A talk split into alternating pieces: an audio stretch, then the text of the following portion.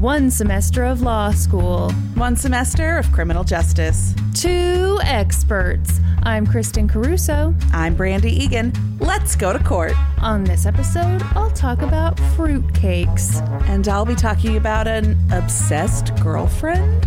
Oh, I'm excited for yours. Is yours one of those where it's like, yeah, my ex-girlfriend, she's crazy, but it turns out she's just a normal woman and he's a dick? No, it's not that, but there are questions. Okay. I'll hold my questions. There are lots of questions involved in this case. All right. I'll hold them until I hear more. How you doing? You know, hanging in there.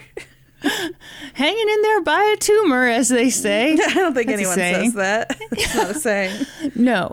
So good news is I have my surgery scheduled for next Monday. So that is like, oh, that's such good news.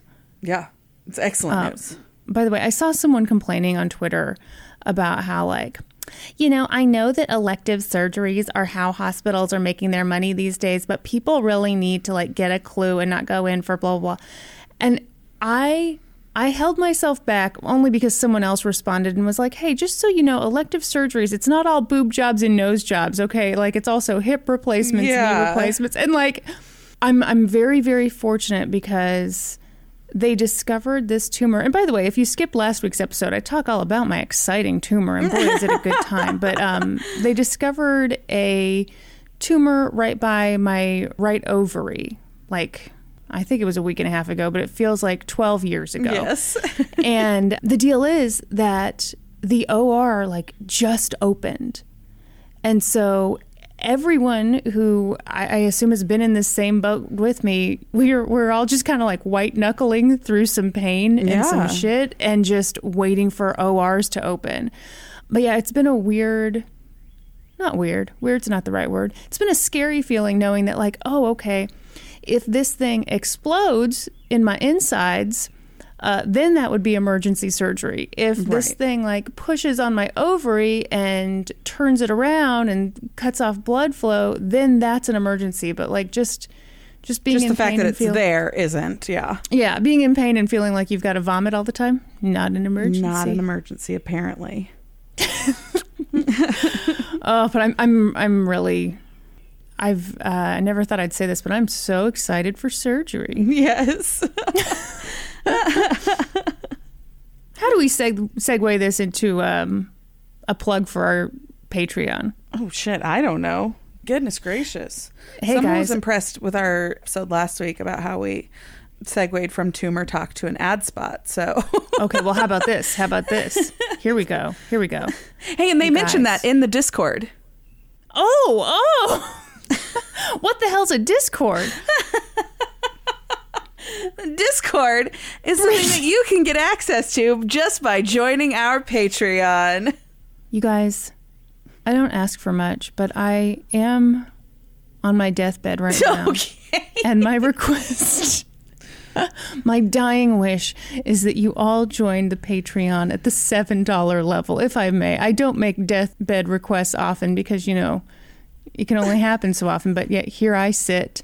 At the $7 level, you get a monthly video. Those are really fun. You get monthly bonus episodes. I think we're on 10 right now. 10? That's correct. Count them 10. Count them 10. You also get into the Discord where we chit-chat. And that has been really fun and supportive lately. I really appreciate it. I had no idea how many people go through terrible lady troubles. Yeah. Yeah, I need a magician to just saw me in half so I can leave the lower half, you know, elsewhere and just operate with the functioning top half. But anyway, it's a ton of fun. If you want to support the show, we would really appreciate it. By the way, I'm not on my deathbed, you know, unless I'm dead next week because of this surgery. I don't know. Who knows? My mom told me it wasn't funny to joke about. Oh, no. Oh, well. Can't help how I was raised with terrible sense of humor, terrible dark humor. Okay, Brandi, I'm going first, right? Yeah, you're first. Get it together. What do you got, a tumor? Wow. Oh, my gosh. The insensitivity on this podcast. My gosh. I don't like the loud laughing one. The other one seems great. That's my review of this podcast. The other one seems great. Okay, so, guys, the deal is there's not a lot of court stuff in this case, but I have a tumor, so you can't say anything and you can't complain. Huge shout out. Just real quick, are we going to put like a limit on when you get to stop using the tumor as an excuse, or is that just like forever now?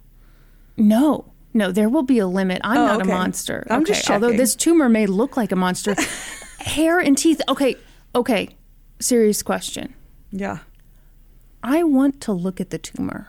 Okay, so Is it weird to ask if I can see it after they take it out? No. Brandi. I don't know if they'll actually let you see it, but they might let you see a picture of it. Okay.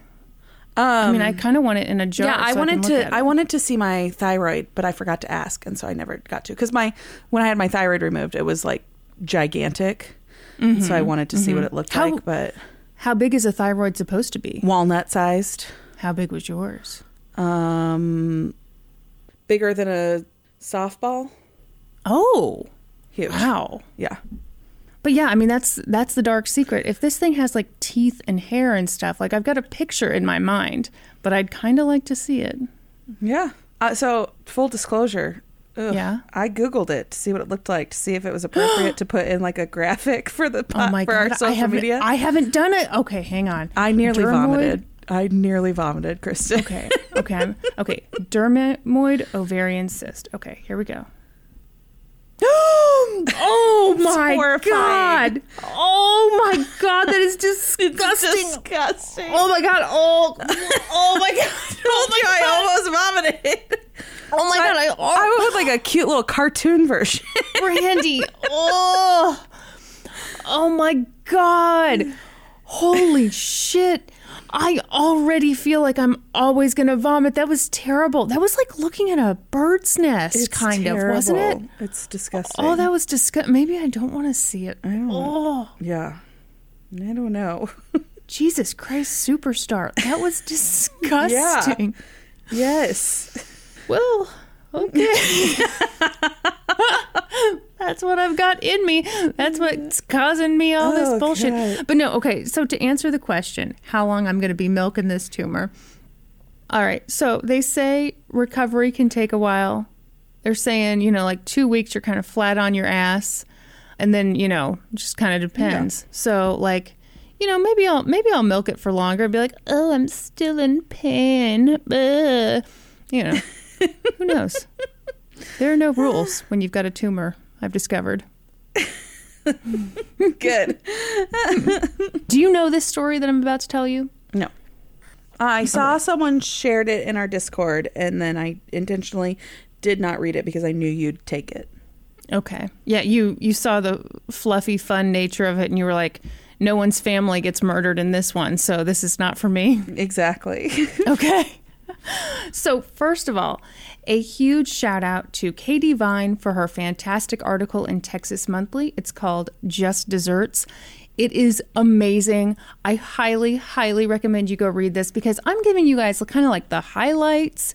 But Katy's article, she interviewed a bunch of people anonymously, which I'm normally not into. But the fun thing about it is when you get people in a small southern town to talk anonymously about their neighbors, they say some funny shit. So, I'm just telling you, it's a great article. Also, hat tip to Split P in the Discord for suggesting this case. Here we go. Very good. Brandi. Yes.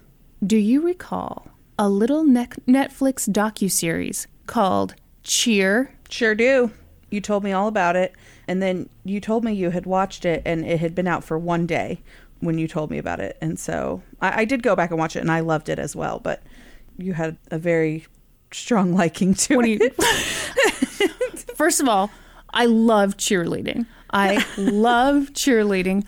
No, I was never a cheerleader. No, I have no talent for it. I think cheerleading is so cool. And so the Netflix algorithm, they've got me figured out because it was recommended to me. I think the second it dropped, I watched it immediately.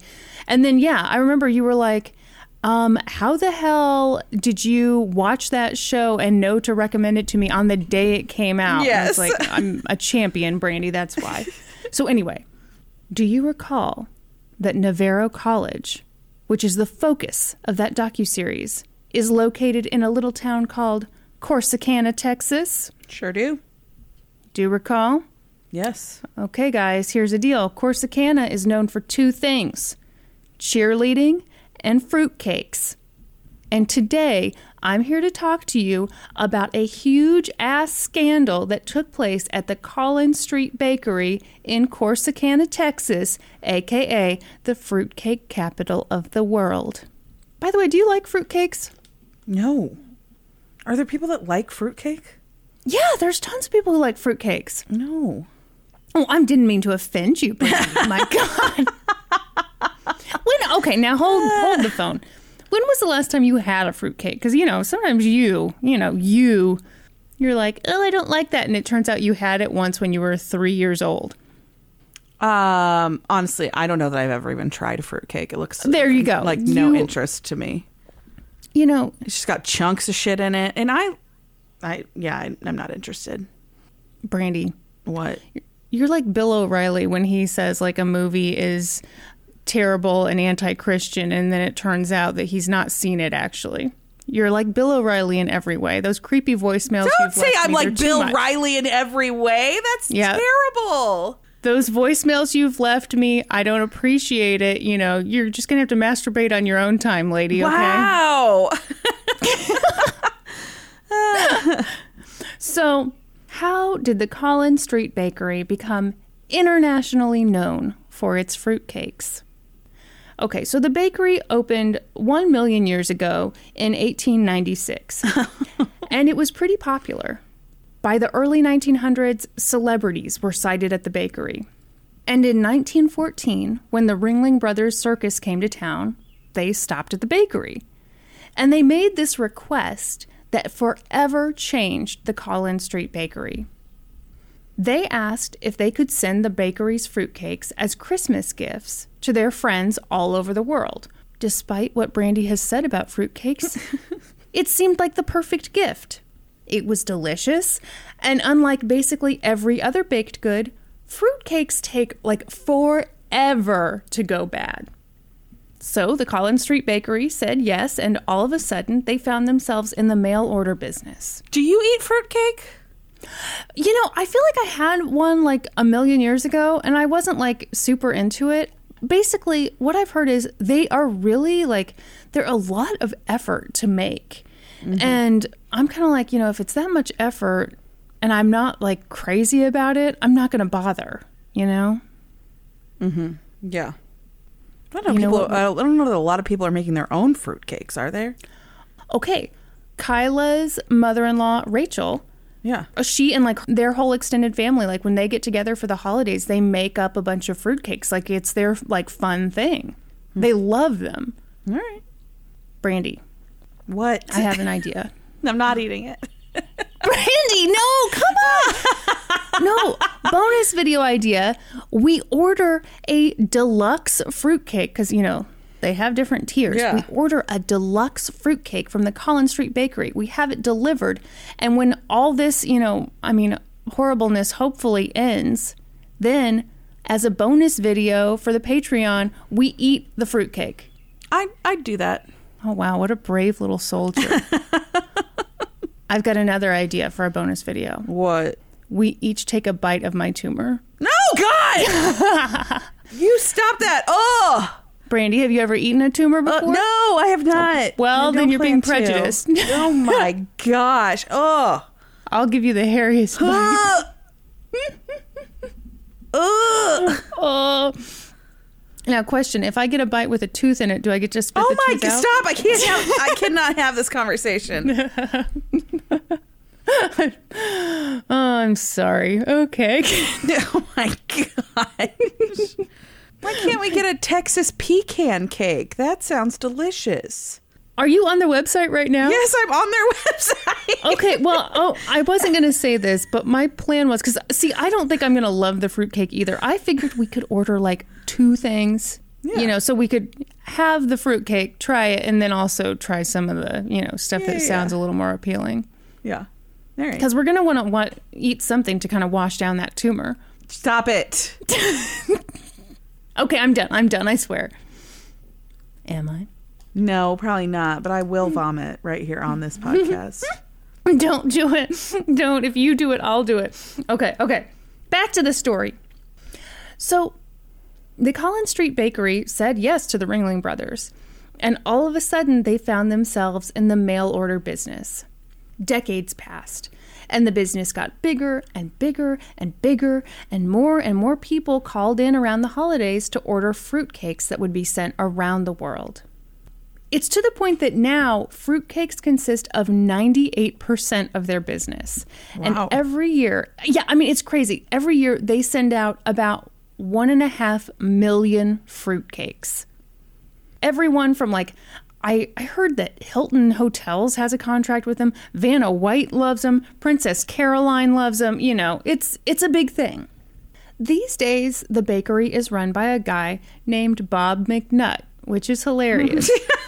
His family didn't start the bakery, but his great-great-great-grandfather, I'm pretty sure I got the right number of greats, and some friends bought it from the original owners in 1946. So he's been in the business for a really long time, and he's very well liked. He's obviously super fucking rich, but he doesn't really flaunt it. He dresses nicely, but, you know, he doesn't have, like, obnoxious labels on his clothes. And he flies on a private jet occasionally, as you do, but he's not going to be like somebody who, like, brags about that. He doesn't, you know, show it off. Not his style. Mm-hmm. So, people really like Bob McNutt. But one of his employees had a really hard time not envying him. And that employee was Sandy Jenkins. Sandy Jenkins started out at the bakery in 1998 as an accounts payable / payroll supervisor person, making $25,000 a year. And Sandy was pretty awesome at his job.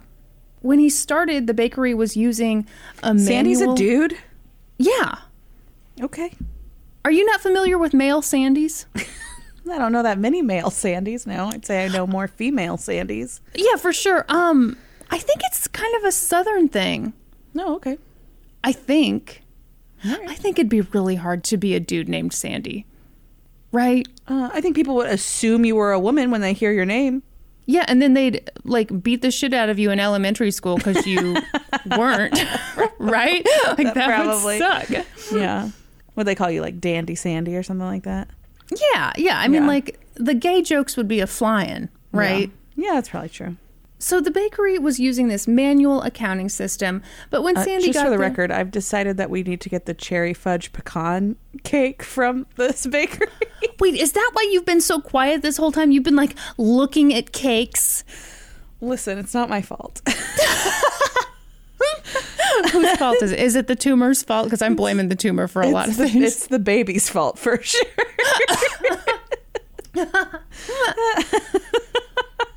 Hey, between the baby and the tumor, we can basically get out of anything we don't want to do, right? That's exactly right. We've unlocked a whole new superpower in life. So, you know, Sandy sees them using this outdated accounting system, and he's like, hey, guys, welcome to modern times. It's time we use this newfangled device called a computer. So he got them transitioned over to a computerized system, and 2 years later, he had a fancy new title, corporate controller. And he had a $1,000 antique reproduction desk put in his office and a Picasso print of a wiener dog, you know, like you do. What? Sandy was super reliable. He met his deadlines. He didn't make stupid errors. He was just plain good at his job. But he had a tough time in Corsicana because he had a taste for the finer things in life. And every day he encountered people who had so much more than he did. In the late two wiener dog Picasso prints? Yeah. Just right next to each other. It didn't occur to him to get a different print, you know? So, in the late 1800s, oil was discovered in Corsicana.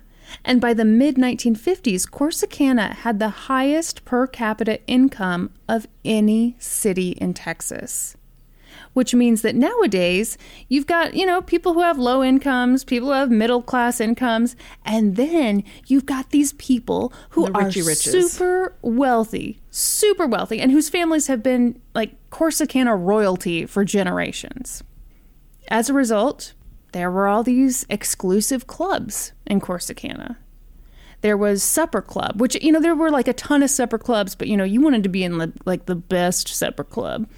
And there was book club, but again, you wanted to be in the best one, like ones where like somebody has to die for you to get a place in there. And then there was the country club, and Sandy just desperately wanted in. But the truth was, Sandy and Kay didn't have a shot in hell at getting into any of these clubs. Yeah, they didn't have oil money. Or cattle money, or fruitcake money, you know? They didn't have jack shit. So Sandy and Kay were middle class. The only thing they had was Sandy's job at the bakery, and Kay had like a little catering business. And then they did some volunteer work at the First Baptist Church, where Sandy was a deacon and Kay helped prepare the food. But, you know, they weren't going to fit in with the VIPs in town. And that's because people noticed that Kay didn't wear the right brand of flip-flops. What? That's a true thing. What? What's the right brand of flip-flop? So I don't know what the right brand is, but I do know the wrong brand. What was she wearing? So she was wearing this brand, and I had never heard of it, so I Googled it. They're called Yellow Box. Oh, yeah, I know Yellow Box. They're like rhinestones and shit on them. Yeah. Yeah, so apparently they're sold at Belk, which is like a, you know, it's a department store. I think you find them more in the South. They're but actually, I guess, like expensive flippy floppies, though. Well, evidently not expensive enough, Brandi. Okay. Yeah. So I guess Kay wore these flip-flops, and she wore them in the winter, too, which I'm like, okay, I assume it stays pretty hot. I assume you can kind of get away with that. But anyway, people did not appreciate it. They also noticed that she had never gotten her boobs done.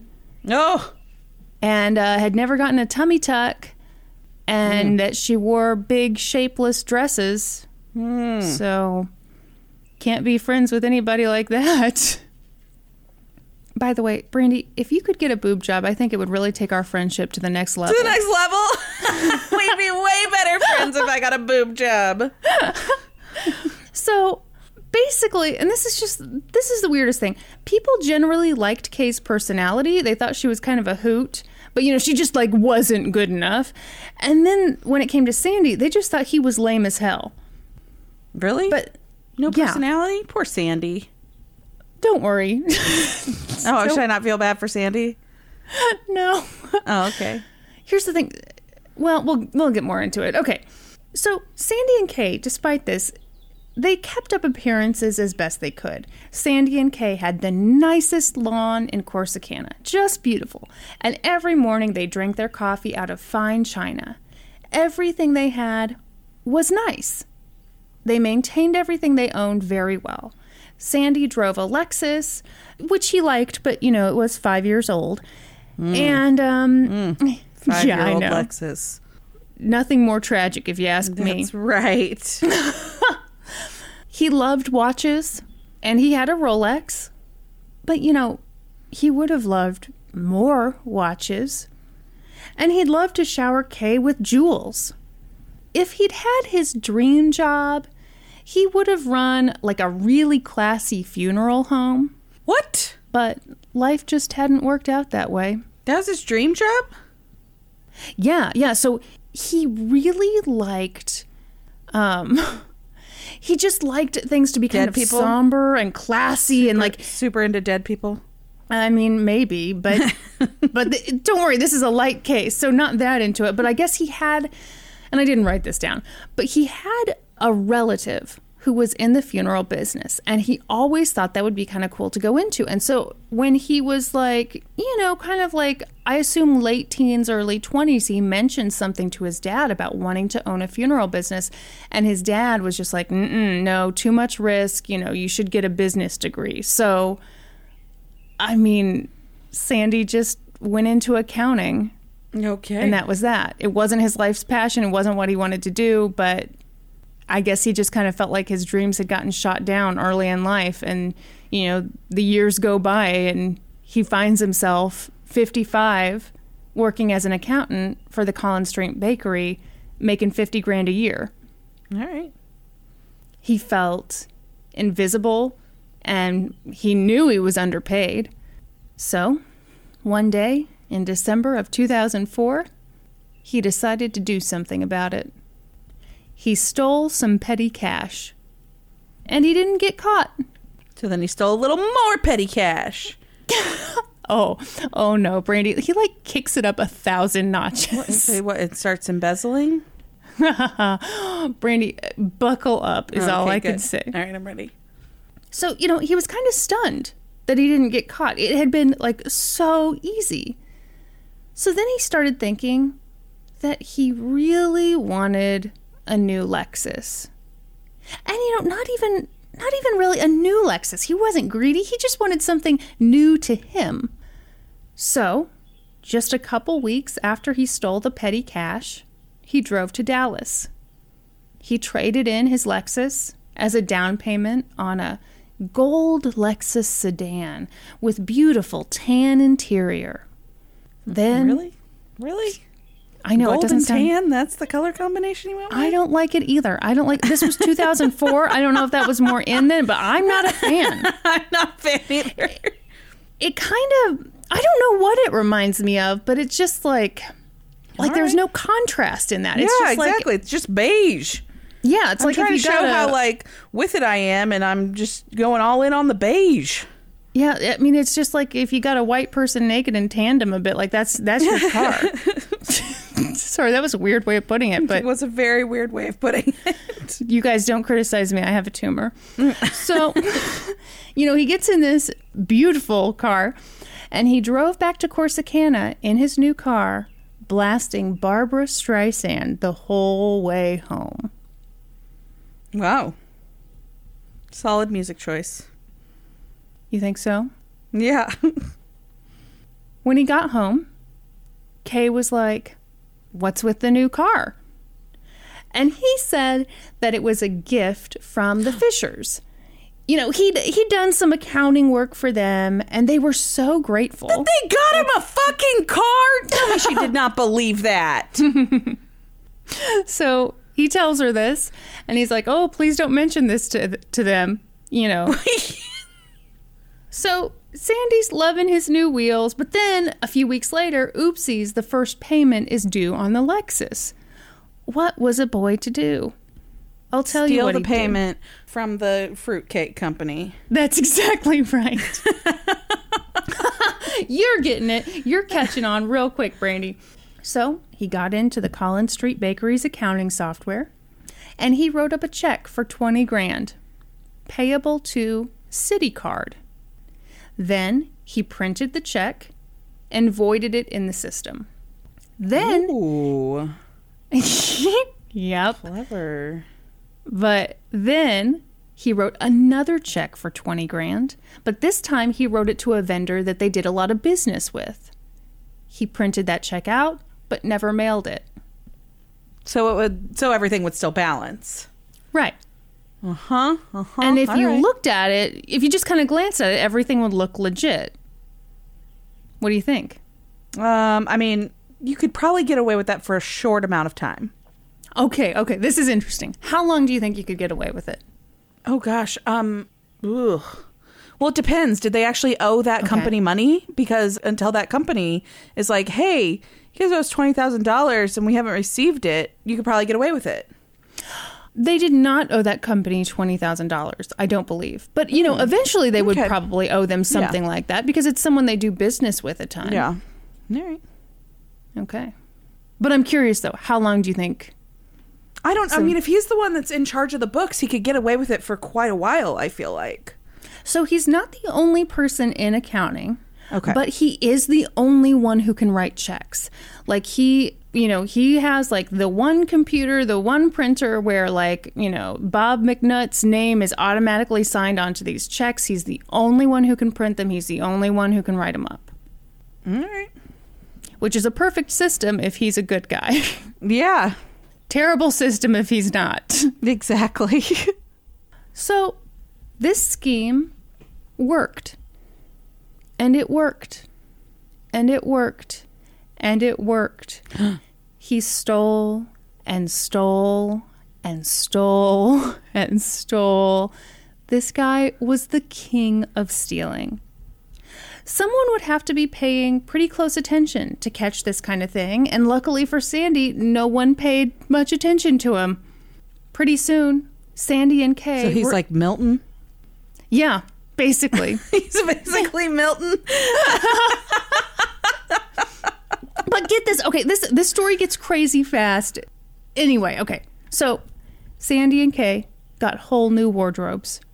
Sandy started showing up to work in $600 shirts and Gucci shoes. Who the fuck's buying $600 shirts? Well, it's not his money he's wasting. No, I get it. Do you get it, Brandi? Like, if it was someone else's money, you wouldn't be like, oh, I couldn't possibly spend that on a shirt. So people would be like, oh, wow, nice shirt. And he'd be like, yeah, I got it at Walmart. What? They remodeled their kitchen. They joined the country club. They got themselves a wine cellar. Sandy bought a ton of high-end watches. He and Kay spent over $1 million at Neiman Marcus. Wow, $1 million? I believe the figure was $1.2 million. Where does Kay think this money's coming from? Okay. Depends who you ask. Okay. If you ask me, I think she knew everything. I mean, she may not have known, like, the exact way he was doing it. Yeah. But we'll get more into, like, what she knew and didn't know later. But I think come the fuck on. You're about to hear more about the lifestyle they led. Their Neiman Marcus money was nothing. Nothing. Boy. Okay. They were at Neiman Marcus so often that their personal shopper came up with nicknames for them. What were they? She called Kay Cupcake and Sandy Fruitcake. Not that creative. You don't think so? Oh, yeah. What, you give the nickname Fruitcake to the guy who works at the fruitcake company? Not that creative. They started getting all these spa treatments, and Sandy started straightening his hair because he wanted it, and this is a quote from the article, smooth and thick like Bill Clinton's. Interesting. Huh. I mean, if I Google this guy, is he going to come up? Oh, yeah, Sandy Jenkins, for sure. But, like, who has ever aspired to have Bill Clinton's hair? I mean, when I think about it, I know that, he does have good hair, but, like, you're in the biz. Has anyone ever been like, hey, give me the Bill Clinton? No. Exactly. Okay, are you looking at him now? Yeah, I'm looking at him. Yeah, so kind of a short, squat little guy, you know. Okay, don't read too much. I'm just looking at pictures. I'm not reading anything. Okay. Don't make this like when you got on their website and all of a sudden you're wanting to order the delicious stuff. We 100% have to do that video now, by the way. All right. I'm glad. Man, you were so against it at first. My goodness. What sold you? Was it that chocolate fudgy the whale thing you were talking about? Yeah, I want that chocolate fudge pecan cake thing. Okay, that sounds amazing. Let's do it. There's also a salted caramel pecan cake, which sounds pretty good, too. Oh, my God. That's it. We're going to blow all the Patreon money on just a variety of cakes. So all of a sudden, Sandy and Kay were the it couple. Everyone was coming to their parties, and everyone was getting on chartered flights with them. to their new house in Santa Fe, which one article said it was like $700,000. Another one said it was like, you know, $600,000. At any rate, it was a grand old time. They were taking these flights on private jets all over the place. And you tell me Kay didn't know a thing? Bullshit. Well, yeah, and where's everybody thinking that money's coming from? Okay, so a couple things. They told people that they inherited money. Okay. Well, Sandy told people that he had a very rich cousin. And this super rich cousin was the one who was like letting them, you know, borrow his plane or, you know, letting him borrow his cars, you know, all this bullshit, which, again, Sandy and Kay had been married for, I think, like 30 years at this point. Mm-hmm. Can you imagine if your husband of 30 years was all of a sudden like, oh, yeah, I've got a rich cousin who's now letting us fly on his private jet. I don't believe for a second that she thought that was the case. Right, right. But how did everyone else? Is that what you're wondering? Yeah. I'm also blown away by this.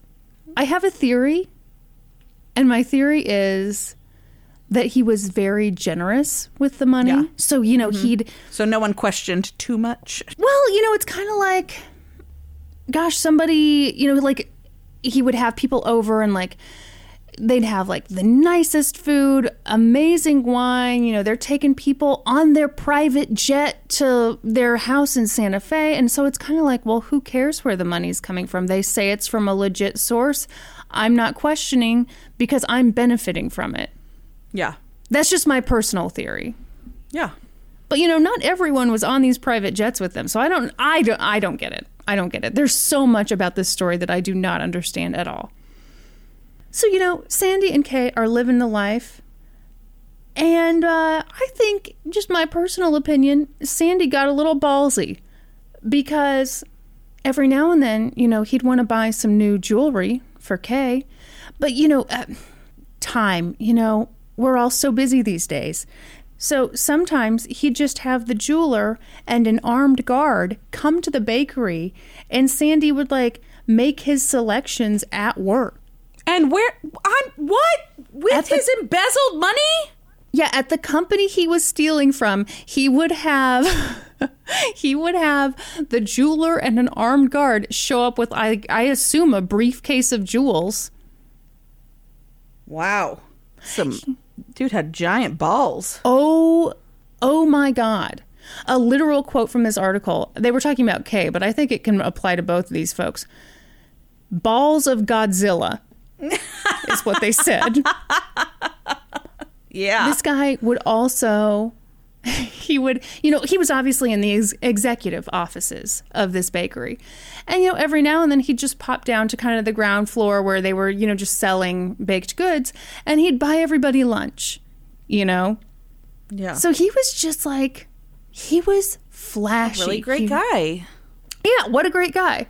And honestly, I mean, I'm not better than that. If somebody bought me lunch, I'd be like, wow, amazing. I love him forever. Sandy is so nice. Sandy's the best. I know I've ignored him for like the last 10 years he's worked here, but he bought me a chicken salad. I just think he's a great guy. He also, at one point, and this is the ballsiest of ballsiness, he went to Bob McNutt's office. And, you know, Bob and Sandy didn't have, like, some super buddy-buddy relationship. But Sandy starts bragging to Bob about his rich cousin who lets... I'm sorry, did you say to the Bob? Did I say the Bob? Better than the McNutt, you know. I'm sorry. So, okay, because he starts bragging to the Bob. He brags to the Bob, and he's like, look, the Bob, I've got this rich cousin, and he lets me fly around on his private jet. Yep, yep, yep. And, you know, then Sandy leaves, and Bob's kind of like, what a weird, like, obnoxious thing to brag about. You know, it just seemed kind of odd. Yeah. So, you know, Sandy and Kay, they are living, like, the best life ever.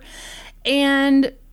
even though people probably should have been more suspicious, it really doesn't seem like anyone was suspicious at all.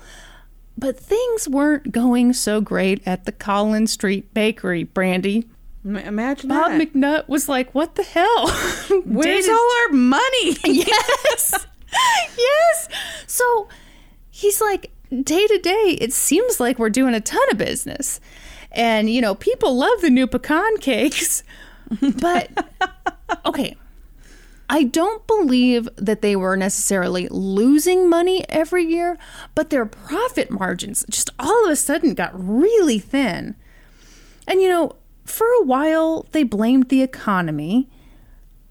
And then they were like, well, okay, that can't be it. We have to be doing something wrong. So they wondered, you know, was it a mistake to open up some brick and mortar stores? You know, maybe we shouldn't have done that. Maybe that's, you know, that was a mistake.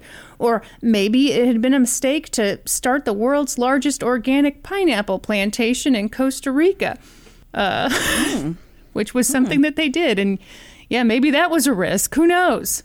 But I saw that their fruitcakes are made with hand-picked pineapple, so... I mean, you know... Sets them apart from the other fruitcake competitors. That's why they're the best in the biz, Brandi. So, you know, they're looking at all these things. They're like, you know, maybe this is the reason, maybe that's the reason. But just to be safe, they audited their payroll, and they didn't find anything. They looked at their expenses. You know, were they spending too much? That didn't really seem to be it. Was it possible that someone was like, and okay, this is kind of stupid, but they did wonder, like, was someone stealing ingredients? Were they stealing fruitcakes? They didn't look at if they were actually stealing any money. Well, okay, I do love Katy Vine, this article, because she threw a little bit of shade, because by this point, I'll get to how much Sandy was stealing, but he was stealing a shit ton. And she was kind of like, you know, how many fruitcakes would you have to steal to make up for like $1 million? Like, come on. No one's stealing that much. And don't you think you would notice if you like, would they, notice if they had a trench coat full of fruitcakes, you know, every time they left the store? But, you know, by this point, Sandy had been stealing from the bakery for years, and he was kind of a pro. He made sure to pull out money when expenses were super high so that it wouldn't raise eyebrows. And it didn't. Obviously. I mean, they didn't even think to look into it. Okay, there was one time, and I didn't write this part down, where he almost got caught. And this is so infuriating. Okay, so the bakery had a few little side businesses. And so there was this woman who was kind of in charge of like promoting one of these side businesses. And one day, one of the executives comes up to her and he's like, hey, buddy, friend, you've got to stop throwing so much money into promoting this side business. We're not making any money on it. You know, you just spent $23,000 on postage. You can't be doing that. And she was like, whoa, 23. She's like, excuse me? Yeah, exactly. Exactly. She was like, $23,000 on postage? I most certainly did not. There's no way I did that. But then, you know, Sandy, of course, offers to look into it. And he's like, no, you know, that's what it says. And so... I mean, it just sounds to me like they just didn't believe this woman. And if they had believed her, maybe things would have gone differently. But at any rate, by this point, Sandy and Kay owned a $58,000 Steinway, a $40,000 mattress. What? Yeah. Did you know there was such a thing as a $40,000 mattress? What is that? Apparently, it's made of horsehair. Wait, is that comfortable? I mean, I've only got the $30,000 mattress, so I don't know. I got like a $2,000 memory foam. I thought that was like... We're in the money. Yeah. Norman and I got a Tempur-Pedic this year, and we were like, guess we're rich. Look how wealthy we are. I didn't even know you could buy a $40,000 mattress. Okay, this next one will also make you poop yourself. They had a $7,200 cell phone. For what? Where do you even buy that? I don't know. A $7,000 cell phone? Are you kidding me? Yeah, what even is that? I don't even know. I mean, I assume like he super glued a bunch of diamonds to like an iPhone. I don't know. How does this happen? I have no idea. I've stumbled upon an article or a website of handmade horsehair beds that are $49,500. Well, you must have stumbled upon the right place. I mean, that seems like, you know, inflation. Extra $9,000. That's probably exactly right. Each one takes 150 to 160 hours to build by hand. Oh my. And is custom made according to each customer's specific wishes. Well, I would hope so. I mean, for 40 grand, it better not be you get what you get and you don't throw a fit, right? Yeah. Oh my Each God. Bed carries a personalized brass plaque signed by the master craftsman who made it. Wow. Yeah. What I wouldn't give for that brass plaque. This is the weirdest thing that I didn't even know existed. Okay. Oh, they got a sale going on, 20% off. Oh, good. Hey, bonus video idea. We buy one of those mattresses and, you know, just fall asleep on it. People watch us sleep. We got to act quickly while this thing's still on sale. You know? That's right. You got to get that 20% off. So, you know, by this point, Sandy and Kay, they've quit the First Baptist Church. You know, they're too good for that now. Now they're popping Christelle and Dom Perignon. Don Perignon. Perignon. How do you say that? Dom Perignon. I drink it all the time. Clearly. They're spooning caviar into their mouths. The article even said what kind, but like, you know, I don't know what kind's good, what kind's bad. I just know caviar equals fancy. Expensive, yes. Yeah. And, you know, they were very graciously giving money to charity, Brandi. Mm-hmm.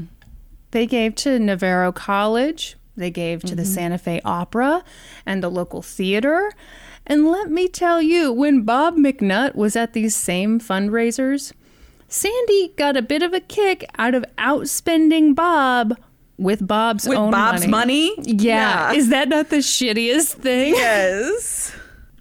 Are you ready for me to tell you how much he stole? Yeah. Do you have a guess? Well, it's got to be in the, I don't know, like 10 million. Okay, not a bad guess. Well, I mean, he spent $1 million at Neiman Marcus, right? So. Oh, yeah. And then he's also chartering jets and buying $50,000 mattresses. So, yeah, I think it's got to be like 10 mil. Okay. So he stole, over the course of 8 years, $114,000 in cash, more than $16 million in checks. Holy shit. Can you believe that? Oh, I think it was something like $16.6 million in checks. And how many fruitcakes? You know, I don't blame them for thinking someone was walking out with the fruitcakes in their pockets, but that just was not his style. Sandy and Kay took 223 trips on private jets, and they purchased 38 cars. Wow. Basically, they purchased a new vehicle every time their old one needed an oil change. Oh my gosh. Yep. Disposable cars? Basically, you know, they just like turn the old one in, get a new one like you do. Oh my gosh. I mean, yeah, if it's not your money, I mean. Exactly. Wow. Exactly. They were spending roughly $98,000 a month. Oh my gosh. Can you imagine? I don't even know what you would spend $98,000 a month on. Well, that's because we don't even know that $40,000 mattresses exist. Exactly. You know, it's like you've got to unlock a whole new level of living, and then you're like, oh, yes. 98 grand goes pretty fast. So they'd spent so much at Neiman Marcus that their personal shopper said that she'd run out of things to sell them. Wow. But here's the thing. In December of 2011, the bakery hired this 30-something-year-old accountant named Symmetric Walker. As a new hire, Symmetric noticed fairly quickly that, like, sometimes the check numbers didn't really match up. And so, you know, like a good employee, she went to Sandy and told him about the issue, and he was super reassuring. He was like, oh, this happens all the time. It's just a computer glitch. Uh-huh. Sure it is, Sandy. Here's the funny thing, and I think this is kind of brilliant. So, you know, he says it's a computer glitch. And so, of course, when it started happening again, I mean, it really did seem like, oh, gosh, maybe he was right. It was a computer glitch. This happens all the time. Yeah. But Symmetric, if I may, I think was the smartest employee at this whole fucking bakery. And maybe she should own the bakery now, because she heard his excuse and she just was like, okay. But she kept an eye out. And sure enough, in June of 2013, after she'd been working at the bakery for like a year and a half, she discovered a $10,000 check made out to Capital One. And that really didn't make any sense at all, because the bakery had nothing to do with Capital One. She's like, we don't have an account there. You know, we don't do business. You know, this, why would we be writing out a check to Capital One? So Symmetric went to the only person at the Collin Street Bakery who was authorized to write checks, Sandy Jenkins. And she said, Sandy, there's a discrepancy with this check. Can you help me understand this? And Sandy went pale. Oh. He was like fidgety. He started getting real weird. And he was like, I wrote that check because we had to pay a bill to the post office, and I wanted to do it with a credit card because I didn't think a check would go through. What?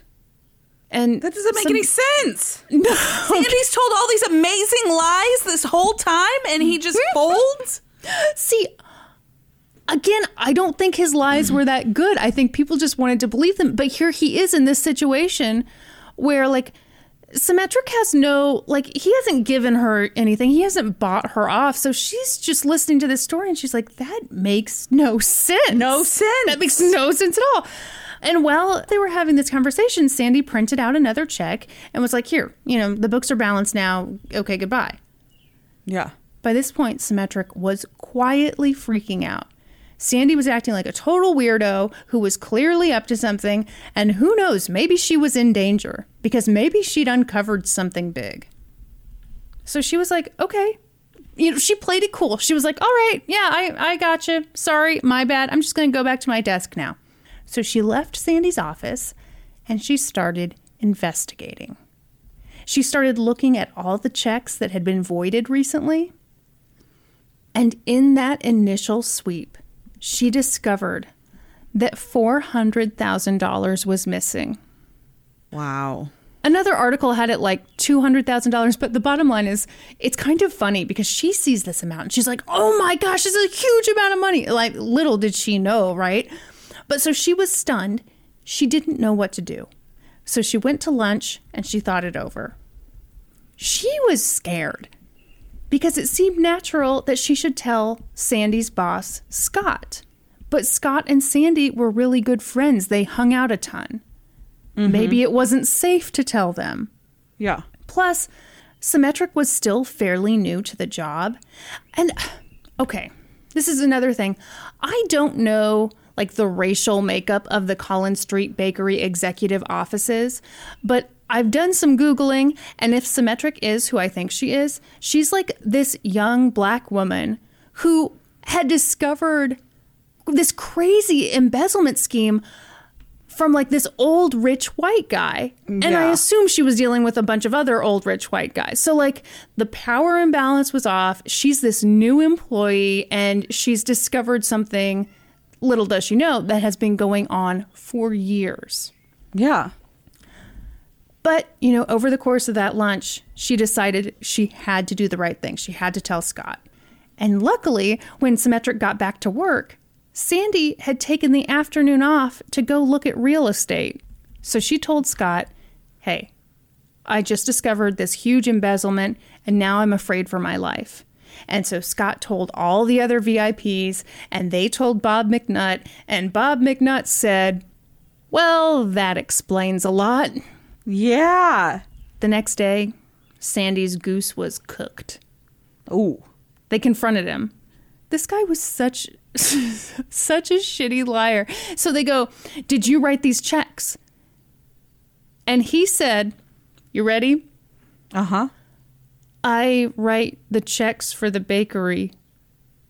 Oh, God. Right? You've had 8 years, dude. Dude, you've been doing this for 8 years. You didn't think of like an excuse or like what you would say if they caught you? Oh, my gosh.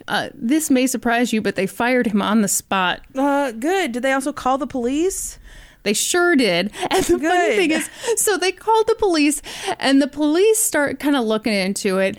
And they're like, whoa, boy, we're in over our heads. We need to call the FBI. So the FBI got involved pretty quickly. Mm-hmm. But meanwhile, Sandy like hauls ass back to his house. I almost said hauls back ass to his house, but you get the idea.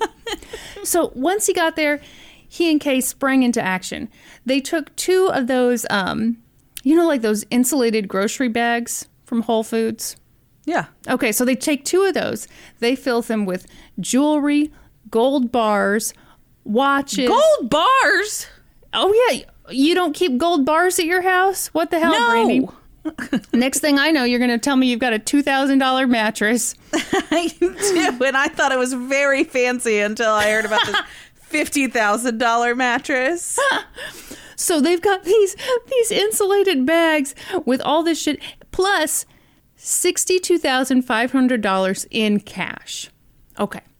So they haul ass to Austin, Texas, where their adult daughter was living. Apparently, she's some big-time chef. I'm not including her name because I feel like, you know, she didn't do anything wrong. But anyway, road trip to Austin. Let's eat at her restaurant.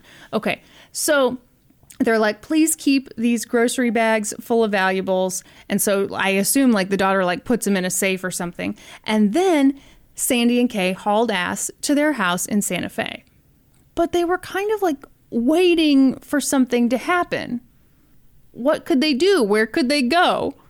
They hadn't thought this far ahead. Yeah. Finally, Sandy went back to Austin. He grabbed... Hey, pause. Christian, let me pause real quick. Sure. David just pulled up. I'm going to tell him he can come in. Pause momentarily, please. Pause.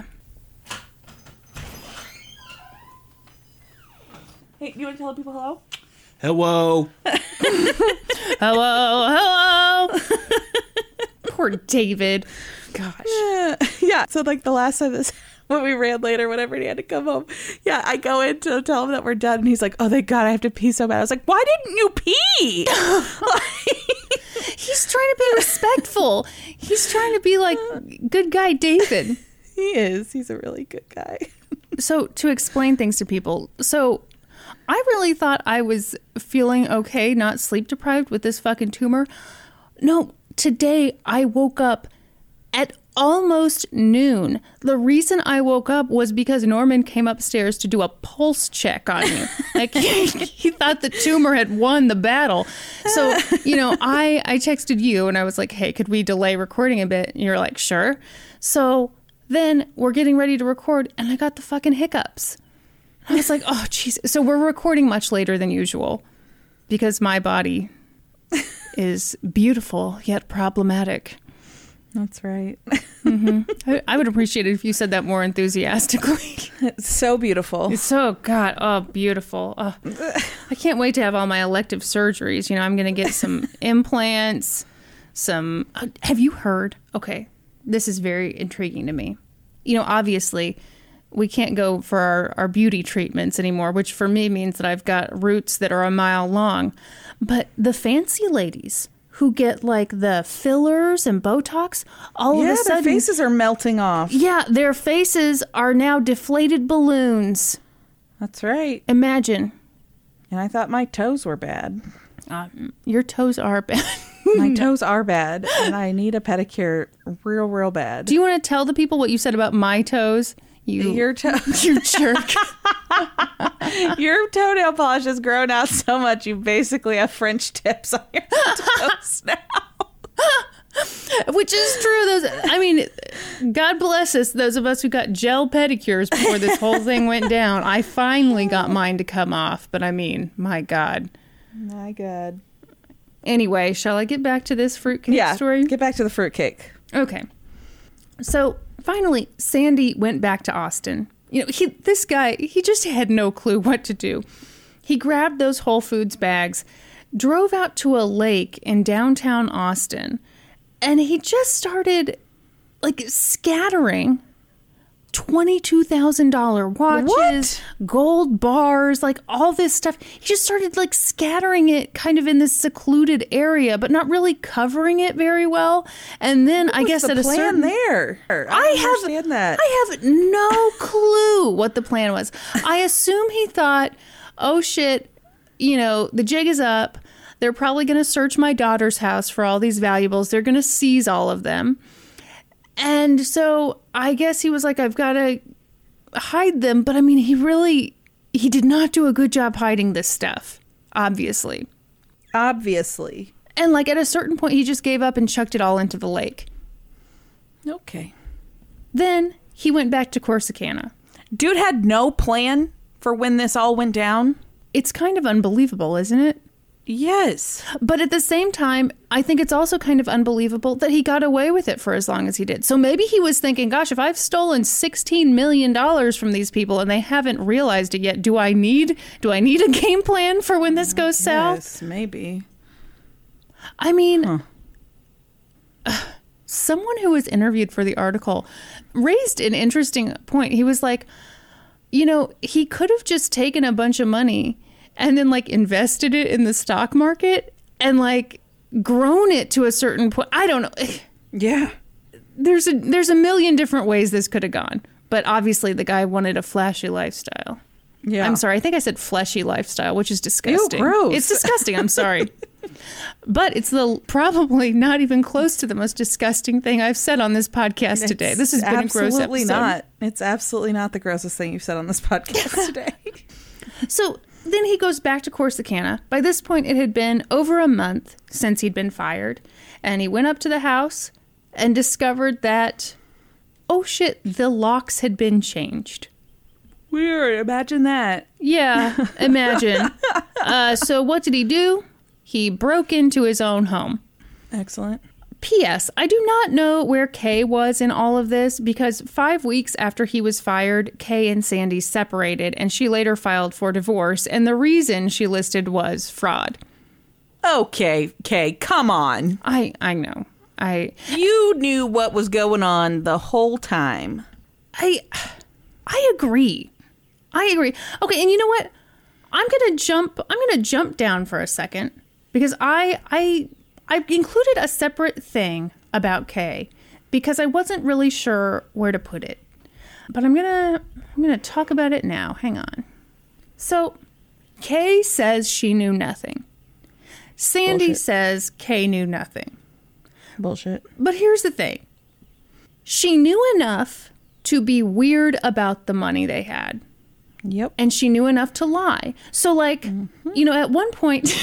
I just don't buy that at all. No, neither do I. So at one point, she started wearing a $250,000 ring. Okay, can you fucking imagine? She's wearing this honkin' ring. And at one point... I only have a $249,000 ring. I know. And it is just terrible. It looks so cheap. So... She's wearing this big honking ring, and someone complimented her on it, was like, oh my gosh, you know, when'd you get that? Where'd you get that? You know, blah, blah, blah, blah. And she's like, oh, this is just my engagement ring. I've always had this. No. Uh-huh. And the person was like, okay. I remember when you guys used to be super poor, and yeah, you're telling me you've always had that? Okay. Okay. Then, one time, when she got a new Lexus... She got super nervous because it arrived and it was midnight blue, but her old Lexus had been peacock blue, and she didn't want people noticing that she had a new car. Well, okay, so if you... Okay. Yeah, so if you're... if you've got your money a legit way, why would you be worried? None of these concerns would be coming. Yeah, exactly. Yeah, why would you be worried about people knowing that you've got this new ring or this new car or whatever? Nope, you wouldn't. It's all a lie, Kristen. Then, apparently, you know, so all of a sudden they start hanging out with these fancier people or whatever. At one point, she freaked out some poor socialite because she was like, hey, What do you do when people ask you how you got your money? Oh my gosh. Yeah. But I've saved... fucking question to ask. Exactly. And you know how rich people are. They don't want to discuss their money. They're like, oh, how dare you? Mm-hmm. Yeah. I've saved the best for last. Oh, good. What do you got? Lay it on me. I'm so ready. In an email Sandy sent to Kay, he said, remember, you never knew anything. Oh, good. I rest my case. Yeah. Well, I wasn't arguing with you, Kristen. Yeah, no, I know you weren't. I think this is just so ridiculous. And yes. Get ready to be more annoyed, because here we go. Okay, so like I said, I'm not really sure whether Kay and Sandy were together at this point. It doesn't seem like they were. I don't know where she was. But at any rate, it didn't take long for the FBI to track them down. And, of course, the prosecutor was like, hey, judge, we think there are for sure a flight risk. These people have, money stashed away everywhere, apparently in a lake. Can we make sure that there's, no bail? And the judge was like, sure, thumbs up, of course. So are you ready to hear how the jewels were discovered that had been so expertly hidden? Yes.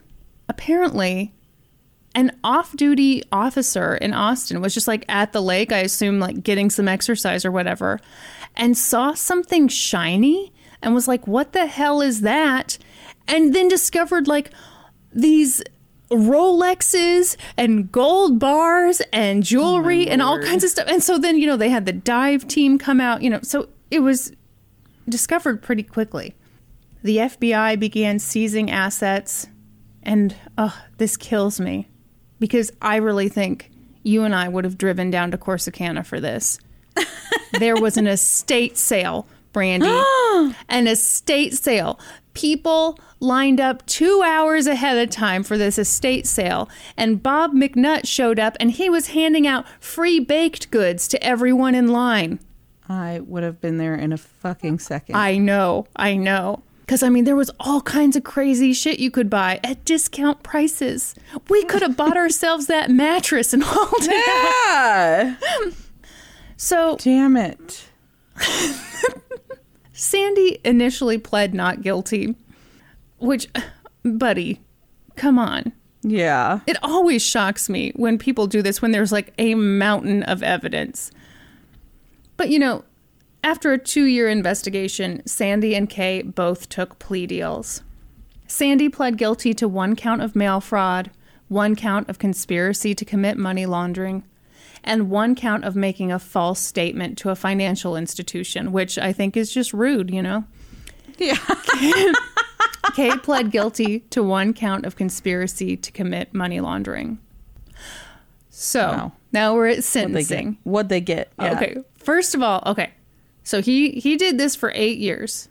What do you think he got? Oh, I don't have a fucking clue. The financial crimes are sentenced very weirdly to me. I totally agree. He was sentenced to 10 years in prison. Yeah. Kay, are you ready for this? Yeah. 5 years of probation. Shut the fuck up. I know. Oh, but she also had to complete 100 hours of community service and... oh, okay. Fair then. Yeah, fair. No, that's not going to make it any better. And she had to write a letter of apology to the bakery. Oh, my goodness. Which you and I have talked about forced apologies before. Forced apologies, yeah. Shove it up your butthole, right? Who cares? Yeah. So obviously... a lot of valuable assets were seized or sold off at the best estate sale that's ever been. So the bakery was able to get some money back, but Kay and Sandy were ordered to pay more than $12 million in restitution for the bakery, which I'm sure the bakery will get any day now. Yeah. Yeah. It was kind of interesting. So some people who were interviewed for the article were basically like, first of all, they thought that Sandy and Kay both got too little time. But especially for Kay, people were like, man, it's worth it. Steal $16 million and you get 5 years of probation? She lived it up for 8 years. Yes.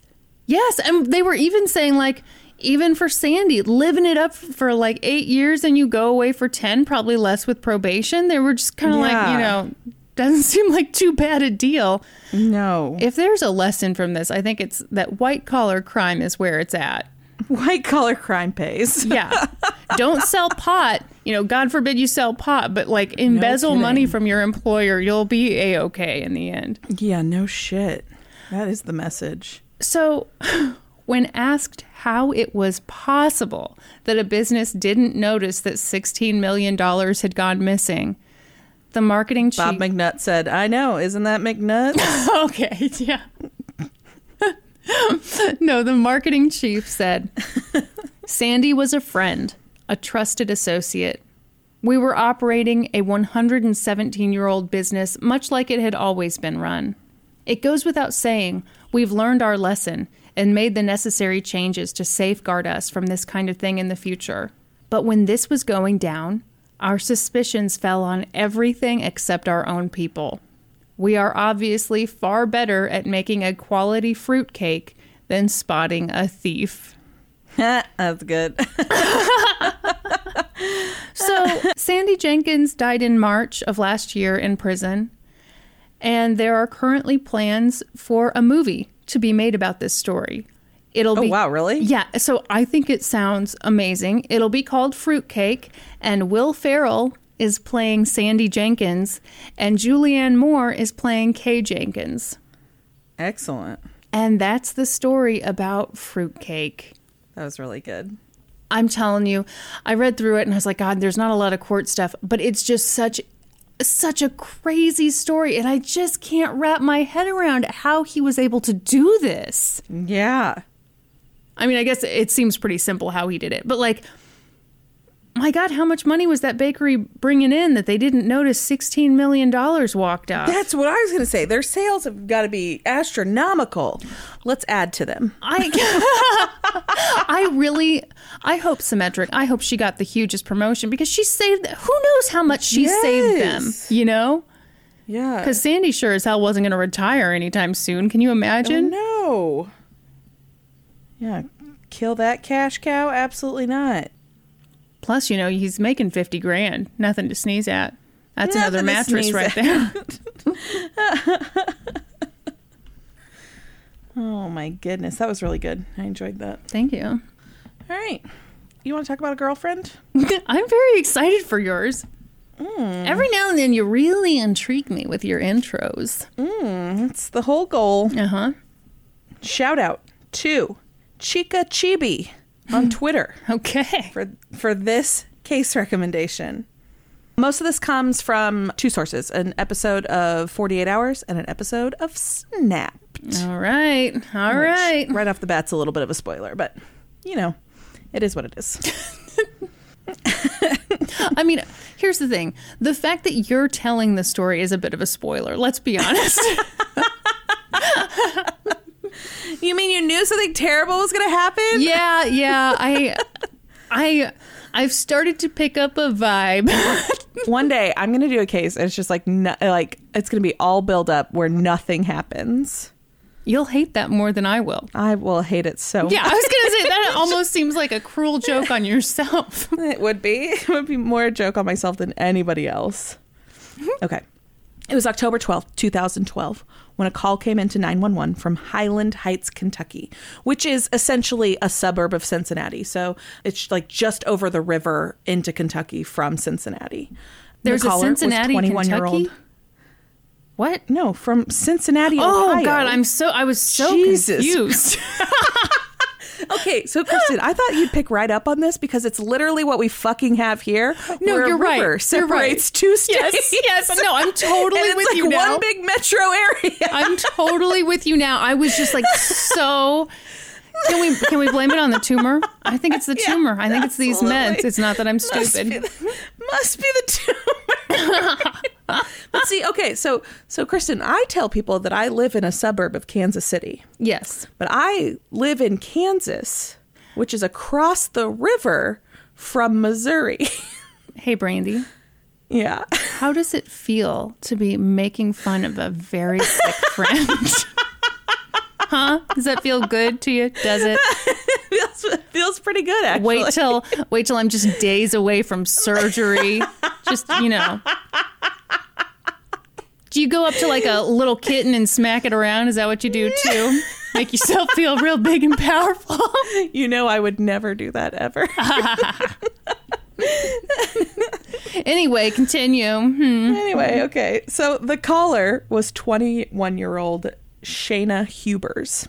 And at first, she seemed pretty frantic, but was like doing her best to remain calm. Mm-hmm. So here's some snippets from the 911 call. The dispatcher, you know, answers, hello, 911, whatever. And the caller, Shayna, says, ma'am, I killed my boyfriend in self-defense. Whoa. And the dispatcher's like, what did you kill him with? Mm-hmm. And Shayna says, a gun, a loaded gun in the house. Admittedly, she sounds pretty frantic on this call. I've listened to the call many times now in researching this case. Brandi, how many times? So many times, because I couldn't find a, like, oh God, what's the word? A transcript of it. Oh, okay, so I literally had to like listen to it and write it all out. Yeah, that takes forever. Yes. And so the dispatcher says, what did you kill him with? And she says, a gun, a loaded gun in the house. And the dispatcher says, okay, tell me where the gun is right now. And Shayna says, the gun is in the house. I laid it on the bookshelf. Mm-hmm. And the dispatcher says, okay, where are you? And she says, I'm standing about 10 feet from his dead body. Oh. And the dispatcher says, okay. She says dead body? Yes, from his dead body. Huh, okay. And the dispatcher has a reaction much like you did and says, oh, are you sure that he's dead? Mm-hmm. And Shayna goes, yes, he's dead, ma'am. He's completely dead. Yeah. Which, that's an interesting distinction. Completely dead. All right. I'm just saying, I think it's a weird thing to say. Yeah. By far the least weird thing she says over this whole interaction. Okay. So, and so the dispatcher's like, okay, and how long ago did you shoot him? In the meantime, she's also gotten like address information and all of that. So that crews are on their way and whatever. But she says, okay, how long ago did you shoot him? And Shayna goes, I don't know. 10, 15 minutes, not even that long ago. Mm-hmm. That's a long ass time to wait to call 911. Yeah. At this point, the dispatcher asks Shayna to identify herself and lets her know that officers are on the way. She also informs her that when they get there, that she will need to follow their directions very closely. Obviously, they know that there are loaded weapons in the house at this point, and she will need to comply with their orders to get her out of the house safely. Sure. Essentially, you know. Sure. Okay. Don't come out holding a gun, whatever. Don't be an idiot. So, okay. Yeah, exactly. Yeah. So Shayna confirms that she understands, but then her tone changes a bit. Yes, she's white. She'll be fine. Exactly. So her tone changes a bit at this point, and she goes to the dispatcher. She goes, "Are they going to arrest me?" And the dispatcher says, "Ma'am, I don't know what they're going to do." Mm-hmm. And Shayna says, I mean, I'm not a murderer, ma'am. Oh. I just killed him in self-defense. Okay. And the dispatcher says, okay, well, what happened exactly? Mm-hmm. And it was at this point that Shayna told her first version of what had gone on in the apartment that evening. Shayna said that she and her boyfriend, Ryan Poston, who was a 29-year-old attorney, they had argued that night, and Ryan had broken up with her again. How old is she? She is 21. Okay.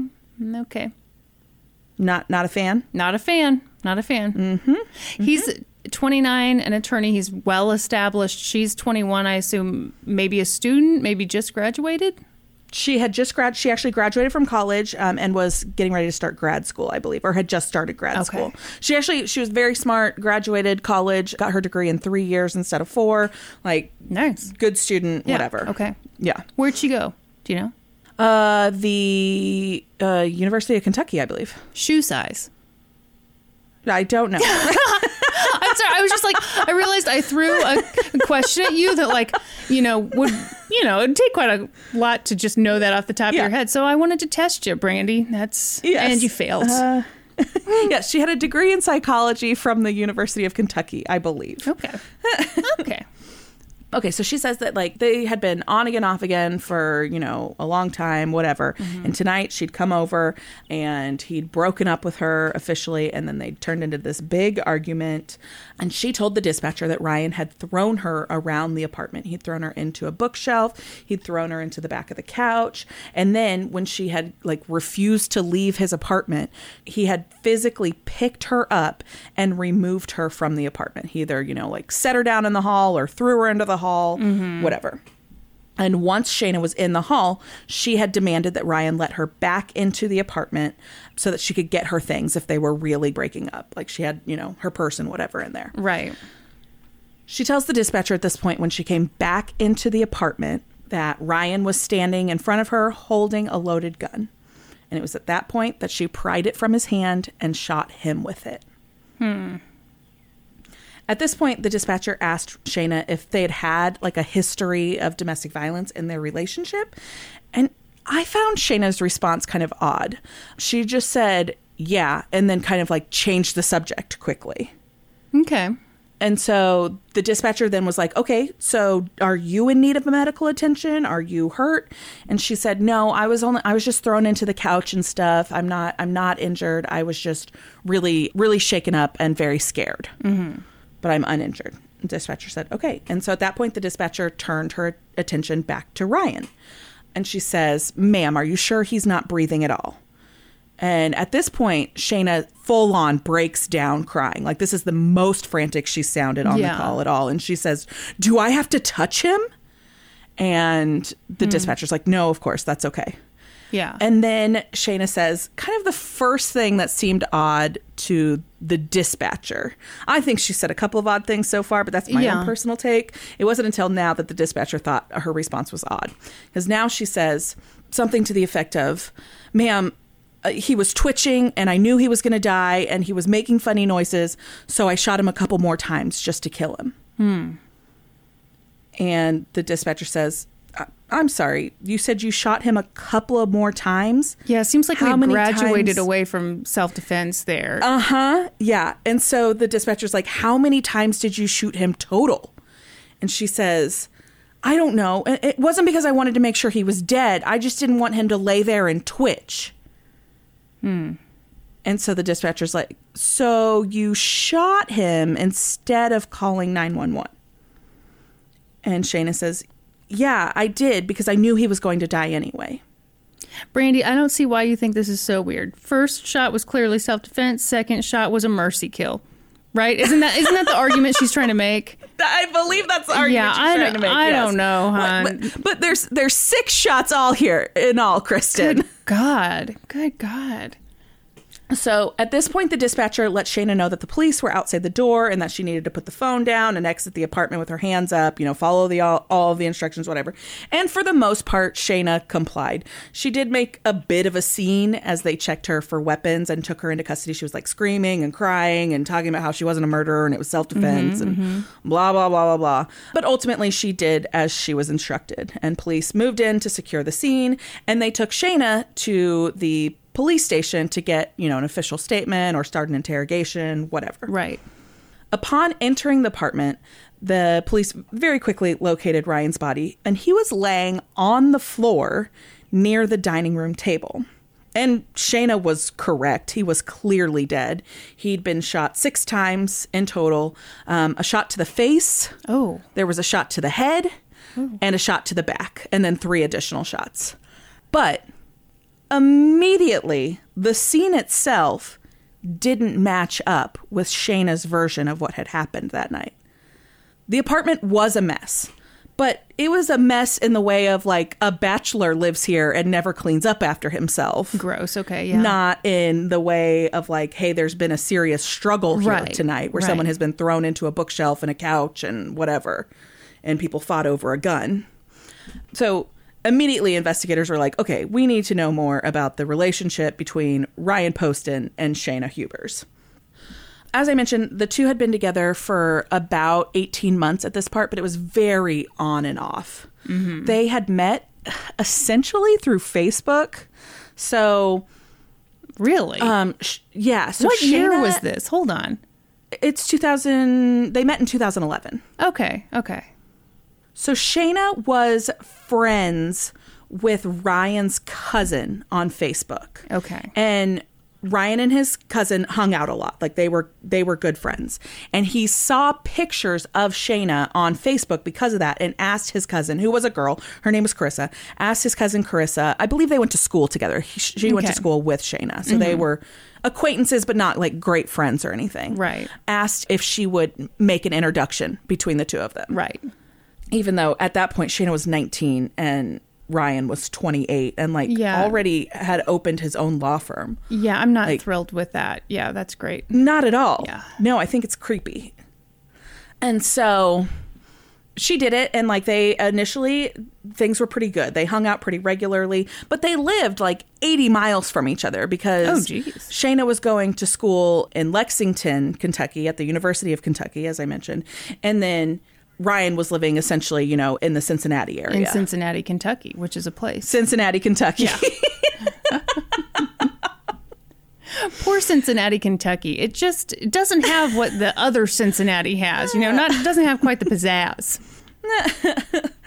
So things were good at first. They had a casual relationship. She came to his apartment on weekends and hung out, and they went out to the bars and whatever.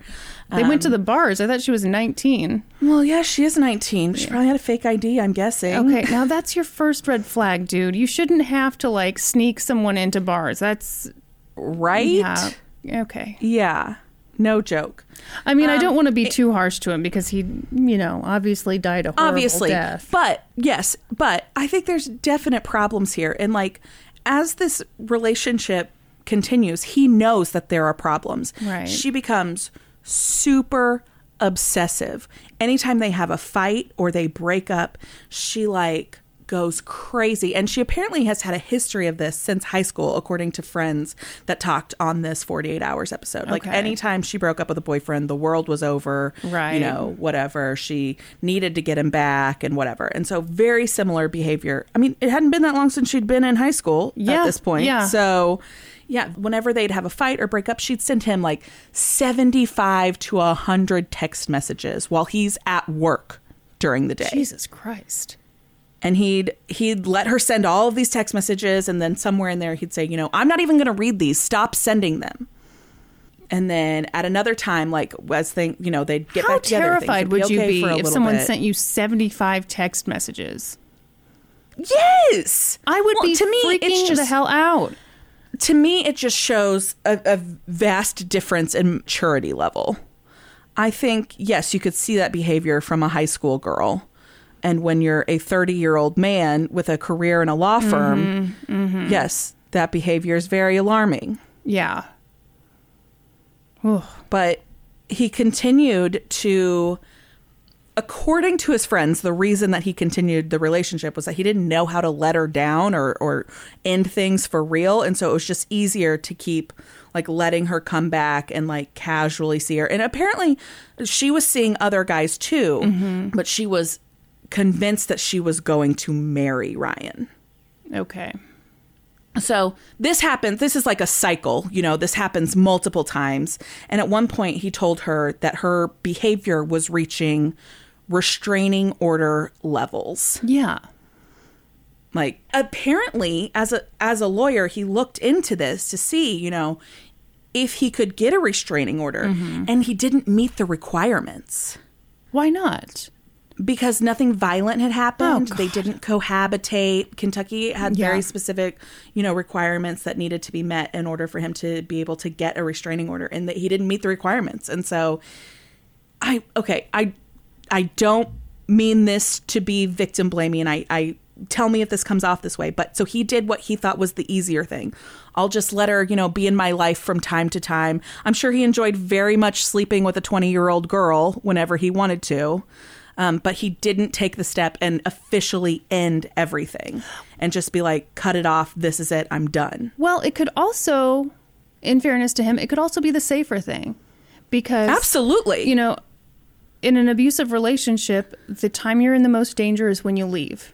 And so it could be that he sensed that, hey, if I break this off, something horrible is going to happen to me. And so... Well, and I'm... I mean, that is an excellent point that I hadn't considered, because that's exactly what happened. Yeah. Yeah. By all accounts, he ended things that night and she killed him. Yeah, people, you know, people get frustrated, you know, looking from the outside in at abusive relationships mm-hmm. and like, you know, usually the thing people always say is, why does she stay? Why does she stay? But, you know, women can abuse men, too, because, absolutely. You know, it's the 90s. We can do what we want. It's the 90s. No, but like, you know, people always say, why does she stay? Why does she stay? And, you know, I think the thing is, like, you leave when it's safe to leave. And that's why so many yeah. people, you know, they break up, they get back together, they break up, get back together so many times. And yeah. Yeah. Ugh. Yeah. On this night, in fact, that he was like, he ended it officially, like, that was it, this was done, like, you're not welcome back at my place ever again.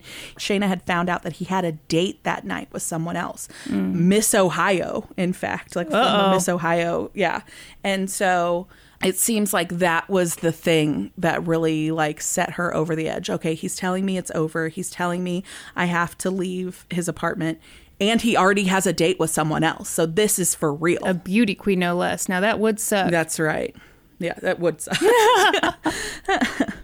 So it seemed pretty cut and dry to investigators. Like, this is what happened, you know, mm-hmm. all of that stuff that I just lined out. Like, she knew that this was coming to an end, and she lost it and killed him. But they needed to get her version, obviously. They had her 911 call, but they had taken her down to the station that night. And her behavior was just... perfect? Super bizarre. Not at all what you would expect from someone who had killed her boyfriend in self-defense, you know, moments earlier. Mm-hmm. So they bring her in and they sit her down in an interrogation room, and they bring in like a seasoned investigator in.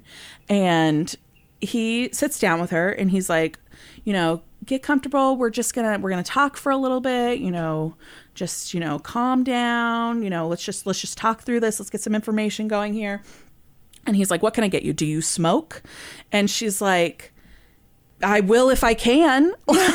And he's like, okay, great. He gets up the room to like go get her cigarettes. And she makes noises as he's like turned his back to her, like she's crying. And then, of course, we know this whole thing is videotaped, right? Mm-hmm. The second he walks out of the room, it's done. Okay, that's weird. Yeah. She completely turns it off. The investigator described it as like a light switch. The second that door closed and no one was in the room, she stopped the act completely. Mm-hmm. So he comes back in and he Mirandized her at this point and was like, you know, this is the deal. You have rights. These are your rights. He gives her a form and she's like, yeah, I want an attorney. And he's like, okay, that's totally fine. I can't ask you any questions, so we'll stop talking. What I am going to do is I'm going to just fill out a little bit of a form here. I just need to get your personal information. And then if you could give me the information about your boyfriend, his name. And so she, at some point, she seems confused about what he's asking, mm-hmm. which or who he's referring to. And so he says, what's his name? And she goes, something to the effect of, the man I killed tonight. Oh, wow. And he's like, yep, that's who I'm referring to. And was it because she was dating other people? She thought maybe he was talking about another boyfriend? I don't know. But this investigator was so taken aback by that question. He was like, what the fuck? Yeah. That's a fair reaction. Yes. Yes, the man you killed tonight. That is who I'm referring to. So at this point, he gets her to sign the form saying, you know, I want a lawyer or whatever. And so he's like, I'm not going to get to ask you any questions. But at this point, they don't really know what to do with her. Mm-hmm. They don't want to book her in yet. And so they know they need to get an attorney to her. But hours go by before all of that stuff can happen. And so they just have her sitting in this interrogation room. And throughout that time, they bring in different police officers just to sit with her. And she can't shut her fucking mouth. Wait, hold on. I'm sorry. Maybe I skipped this part. But I thought she said she wanted an attorney. What... Did I just miss something? No, she wants an attorney, and they're like, great, we'll get you an attorney before you ask you any questions. But they're not just going to release her at that point mm-hmm. until she gets an attorney, and they have to arrange getting her an attorney. So there's a few hours that go by where she's just sitting in this interrogation room. Nobody's asking her any questions, but they do have an officer come in and sit with her. Well, each time an officer comes in and sits with her, she tells them a different part of the story. She will not shut her fucking mouth. It's not even that she's just talking about what happened. Like, one of the officers that comes in and sits down, she's like, oh my gosh, you have amazing teeth. Did you have orthodontia? That sounds like something you would say, Brandi. Not that I'm sitting in an interrogation room after murdering someone. Only one way to find out. Okay, so she's just like rambling off all kinds of different stuff. It ends up driving these police officers crazy. They end up having to like tag out of the room because none of them wanted to be in there with her. No, they didn't. They wanted to pick up the info. Really? No. And they keep telling her, like, we're not asking you any questions. She keeps just offering up information. Okay. Huh. And now she tells a completely different story than what she told on the 911 call. Of course.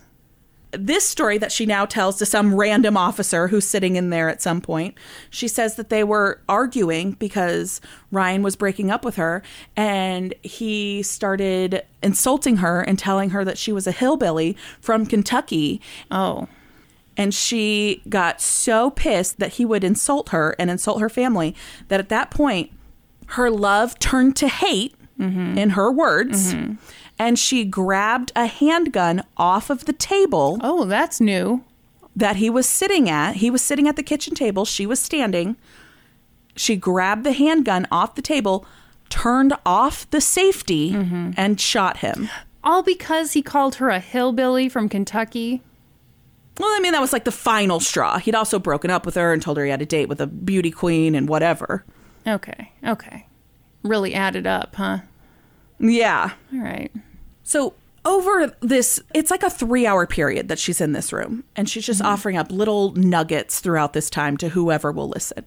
She talks about how he threw her up against that bookshelf. They end up taking pictures of her for any marks, any bruising, anything. She had nothing. There were no signs that she had any kind of physical contact with him at all that night. Well, he threw her against the couch. Yeah, the couch, yes, and the bookshelf, whatever. And a bunch of pillows and bounce just house. Just a big pile of feathers. He pulled out that $40,000 mattress, threw her on that. Yeah, just terrible time. And then she's just like asking random questions too. She asks one officer, what happens if I go to jail? Do they let you shower there or do you just like get really dirty? And the officer's like, yeah, I mean, there's showers in jail. And she's like, would I have to shower with other people? Has she never seen a movie? The officer's like, probably. Oh, no, it's real nice. It's like the 4 Seasons. You're going to love it. You won't want shower shoes at all. Yeah. And then another point, she asks if she would get to keep her phone if she got to go to if she had to go to jail. Oh, yeah. And they're like, and your computer and your wardrobe and really whatever you want. And you leave when you want and you come back when you want. And whoops. No. At one point, they like a female officer tags out and a male officer comes in and sits down.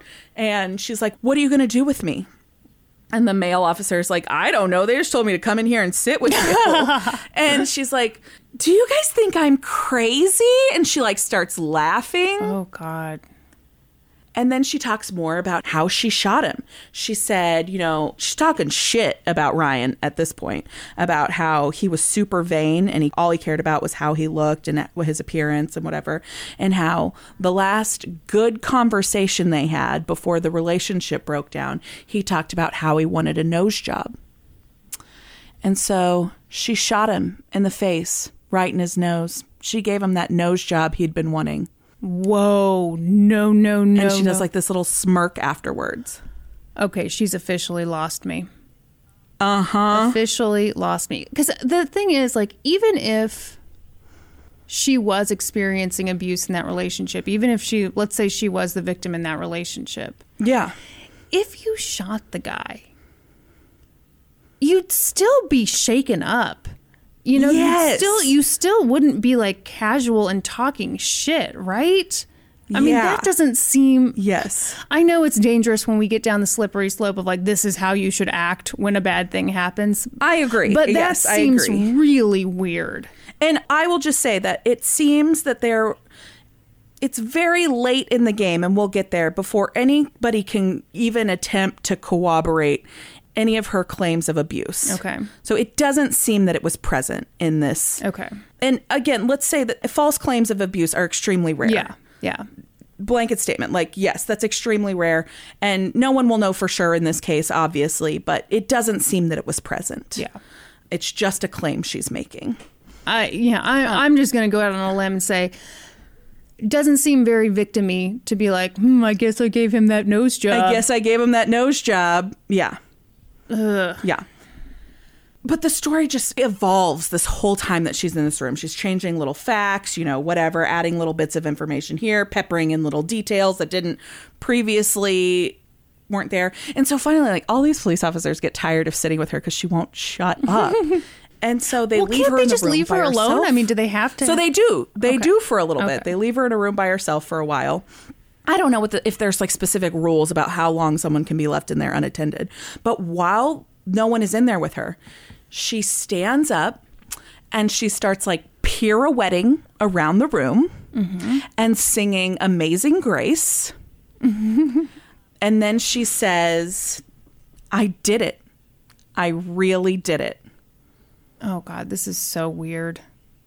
And then Brandi, what the hell? At another point, she says, I am such a good actress. For real? For real. For real. This sounds made up. Yeah. Okay. So finally, they decide that they're going to be arresting her and charging her with murder.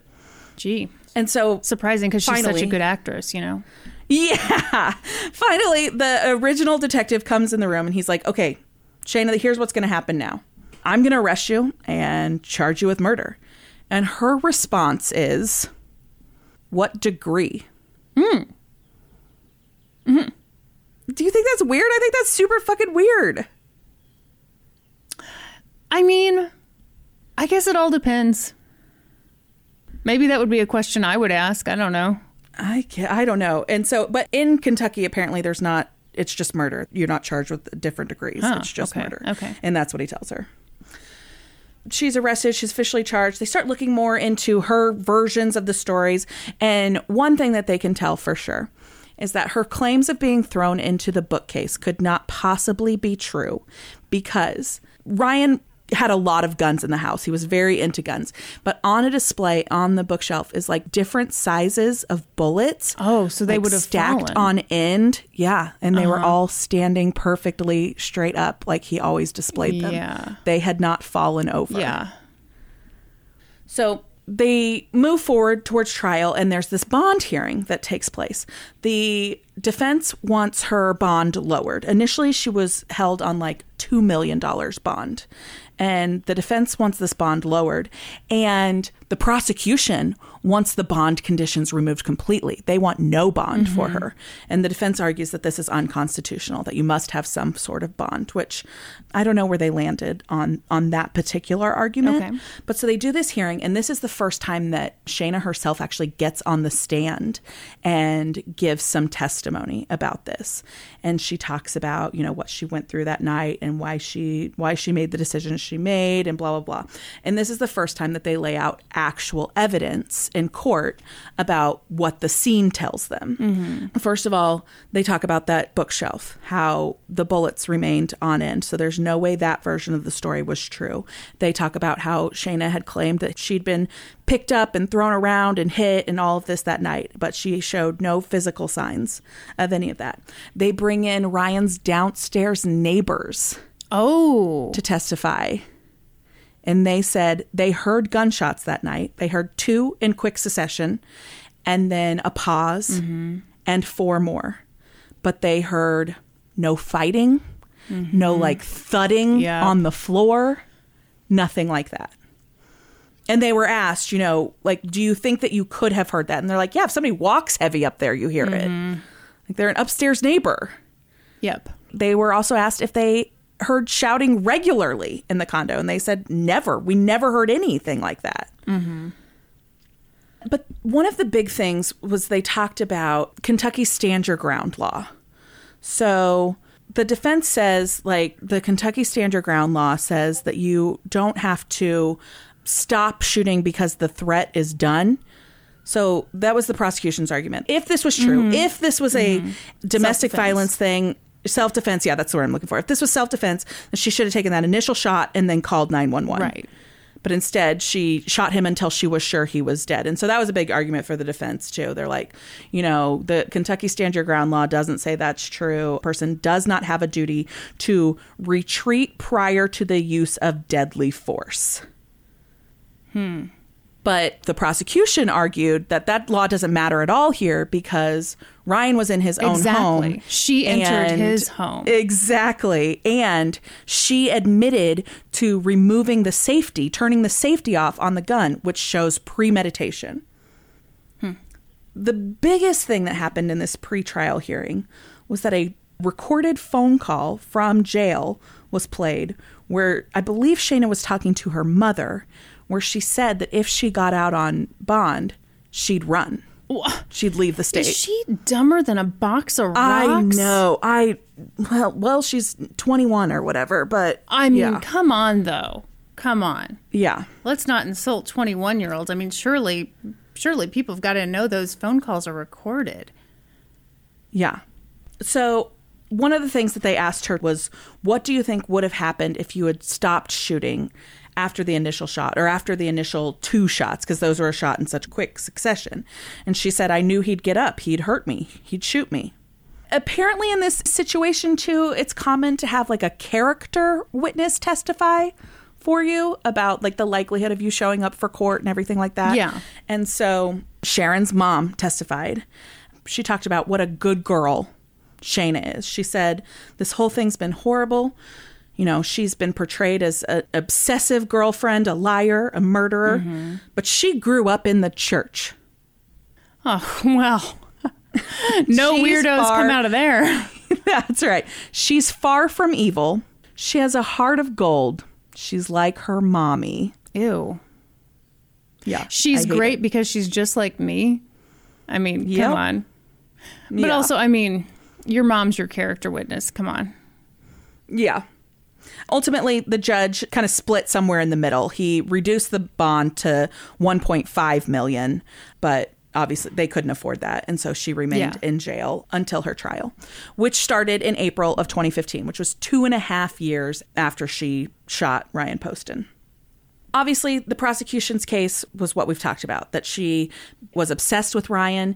And that night she saw her life with him being taken away and she lost it. And she made the decision to kill him because if she couldn't have him, no one else could. And he wasn't going to be able to just dismiss her like that.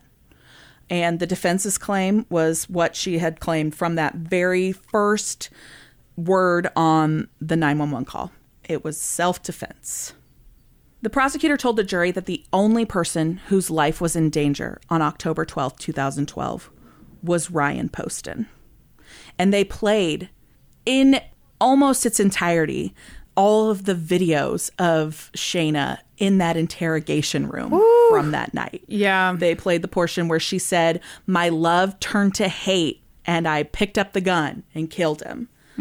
They brought in a forensic expert who talked about the positioning of Ryan's body and the blood that was like on the kitchen table. So even still, when Shayna was changing her story, she still was maintaining that Ryan had been coming at her. But this forensic expert testified that Ryan was never in a standing position. He was sitting at the table when he was initially shot, and the subsequent shots were fired at him when he was in the process of falling out of a chair and landing on the floor. Yeah.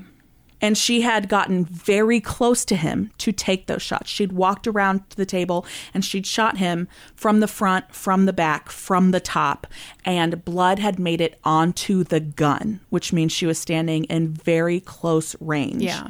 When she shot him. Another expert also said that Ryan was alive for all six of the shots, essentially. There was bruising around all of them. So at any point, she could have stopped and gotten him help, and she chose not to. Mm. A big thing that came out at trial that was brought up by the prosecution is that Ryan had tried to end the argument that night, and they had proof of it from Shayna's search history on her phone. What? At some point when the argument had escalated, Ryan had locked himself in his bedroom and told Shayna to leave. Yeah. And she had then Googled how to pick a bedroom lock. Oh, my God. And had apparently done it. Oh, this poor guy. She had gone back in and broken into his bedroom and continued the fight. Oh, this is terrifying. It really is.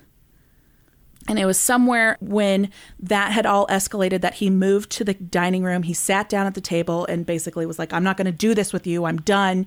You know, this is it. And that's when she took that gun off the table and killed him. Mm. The defense tried to contest some of that forensic evidence. They actually brought in the actual table from Ryan's apartment. It was bloodstained, and they tried to do like a demonstration about how it could have happened, how he could have been like leaping across the table at her, and that could have accounted for the way the bloodstains line up on the table. But the prosecution was able to tear this down pretty quickly, and they showed a much better demonstration that lined up with the evidence in a much more concise way. Okay. They were like, hey, well, you've got the table out. Let's show you something that makes more sense. Exactly. Yeah. Exactly. And then some particularly damning evidence came from some women that Shayna had talked to in her time in jail. Because as we know, Shayna didn't keep her fucking mouth closed. Yeah. So they call these three women who all had been housed with Shayna at different points. One of them was like her current cellmate. One of them had been like when she was originally in holding, had been in holding with her. And they all told very similar stories. And none of them, by any accounts, knew each other. So the fact that they were all corroborating the same information was pretty good. Again, they were convicted felons. And so there is obviously some question about the motives about that. But they all on the stand said they weren't receiving anything in exchange for their testimony. But the one who was her current cellmate said that Shayna had told her that she was the aggressor that night. That was what had really happened. The prosecutor, while she was on the stand, said, did she talk to you at all about what she thought was going to happen when she came to court? And all three of them had kind of a similar story.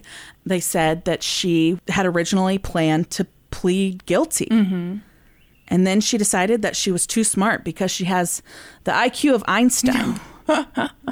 And so since that wouldn't work, she was going to plead the battered wife syndrome and say that he beat her.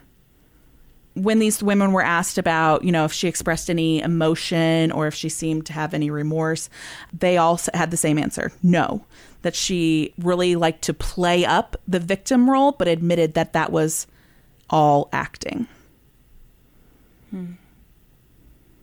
There wasn't a lot the defense could offer other than, you know, the story about self-defense and all of that. Shayna did not testify in her own defense. That's wise. Maybe she is as smart as Einstein. It was very wise, yes. But in closing arguments, the defense did the best they could. They basically mocked the prosecution's claim about Shayna being this obsessed girlfriend. They said, so she keeps calling her boyfriend and he can't get rid of her. So she's a murderer. She keeps hounding him with texts and emails. And so, of course, that makes her a murderer. Are you guys buying that? That's what he says to the jury. Yeah, we are, sir. Yes. And the prosecution ended by saying, basically, you know, the evidence in this does not lie. The defendant has done nothing but lie. They said, she has showed us that she is a liar. She has showed us that she is a manipulator. And more importantly, she has showed us that on October 12th, 2012, she was a murderer. The case went to the jury on April 23rd, around 6:30 p.m., and 5 hours later, they came back with a verdict. What do you think they found? Guilty as hell. Yes, they found her guilty. As hell. As hell.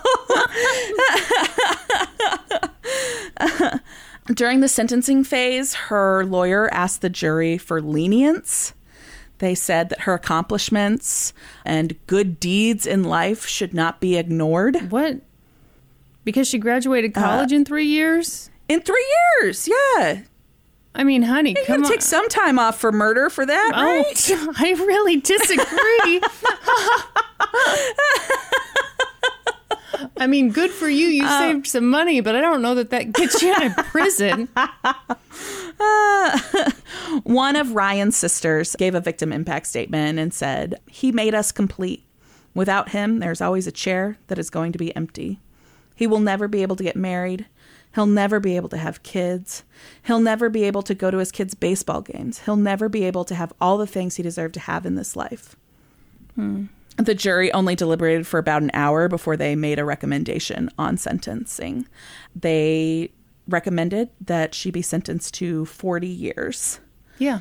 There was one more phase of this sentencing, which I was not familiar with. So once that sentence comes through, once the sentencing recommendation comes through in Kentucky, and I don't know how common this is, the defense could then enter a new phase where they try to reduce the amount of that has to be served before she will become eligible for parole by proving that she was a victim of domestic violence. That's interesting. So once the jury recommended their 40 years, then everybody was back in court for this new hearing where the defense was trying to get that sentence or that get her parole eligibility reduced. Because under that, it would have been like 34 years before she would have been eligible.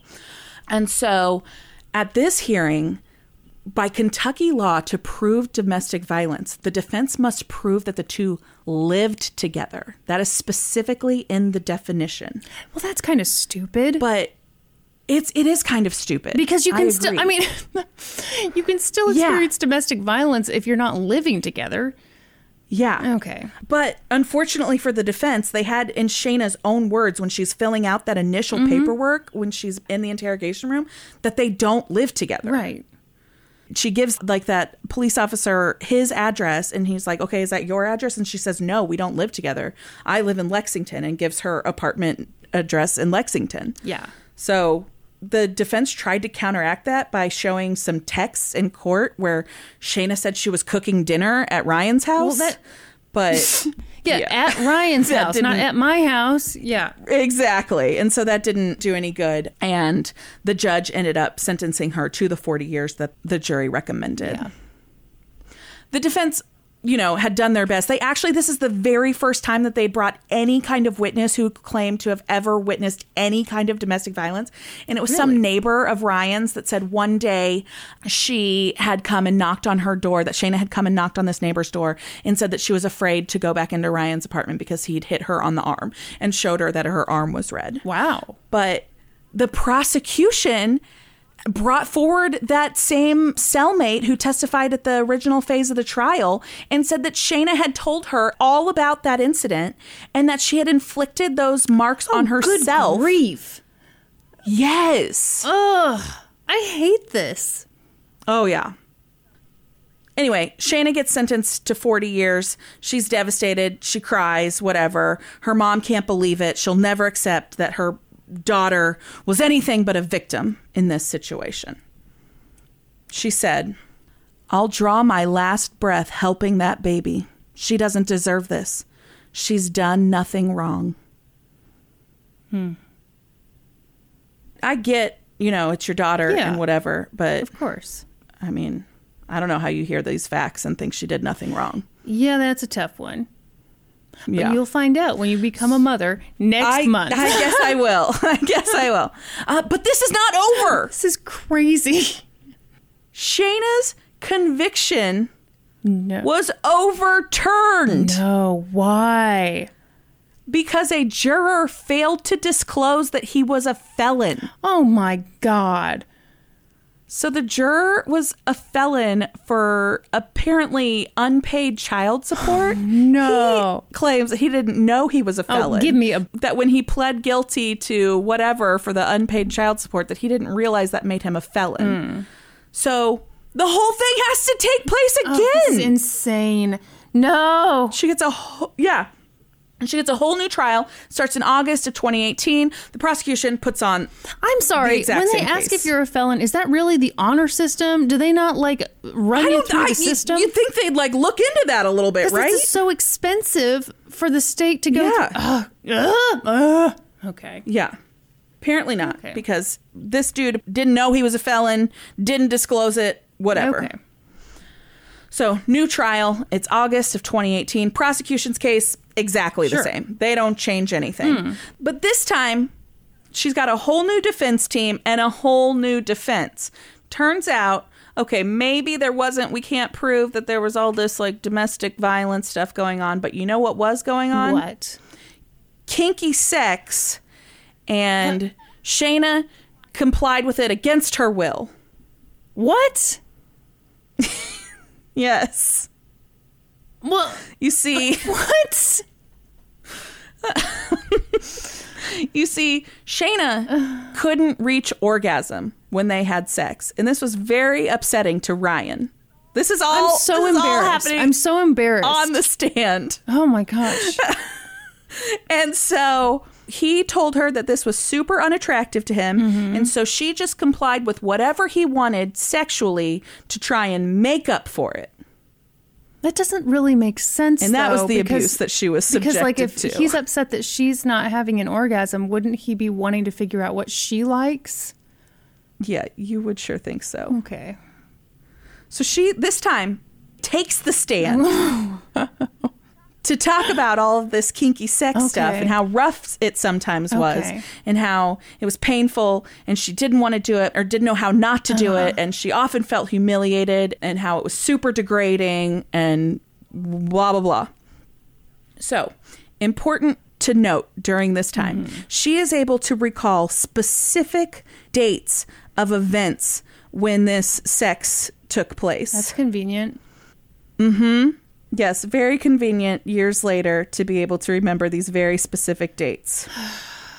Somehow, when she's questioned about the 911 call, though, on cross-examination and how she changed her story from the 911 call to her statement to the police, she tells the prosecutor, you know what, after all these years, I really don't remember the 911 call. Oh, wow. Yeah. And so the prosecutor goes, but you remember every other detail. Every other detail of a relationship that started in 2011. Mm-hmm. The prosecutor says, in fact, you have often described Ryan to your friends as being calm, didn't you? So she's trying to point out inconsistencies in her story here. And Shayna's like, well, yeah, he could be calm at times. And the prosecutor says, you told them that he was patient and kind. And Shayna says, well, he was sometimes patient and kind and nice. Mm-hmm. And sometimes he wasn't. And the prosecutor said, so do you want to tell the jury what you told your friends? That you were a willing participant in the kinky sex? Isn't it true that you told multiple friends how it was the best sex of your life? And Shayna said, I'm sure I said that. And the prosecutor said, that you told your friends that the way he looked at you was unreal. You said that. And Shayna says, I mean, I'll take your word for it. I don't remember. So this bold defense strategy did not work any better. The jury deliberated for 5 hours. Again, they found Shayna guilty of murder. And for a second time, we entered a sentencing phase. And again, Ryan's sister got up and made a victim impact statement. This statement, I think this is the most powerful statement. She got up on the stand and she was holding a teddy bear. She said, this is Ryan's shirt. So the bear was made out of a shirt of Ryan's. And then she pulled a string on the bear's back. And it played a recording of Ryan's voicemail message. It says, you've reached attorney Ryan Poston. I'm sorry, I'm unavailable right now. If you could leave a message, I'll call you back as soon as possible. Thank you. And Katie looked at the jury and said, That's it. That's all we have of him, a voicemail. Mm.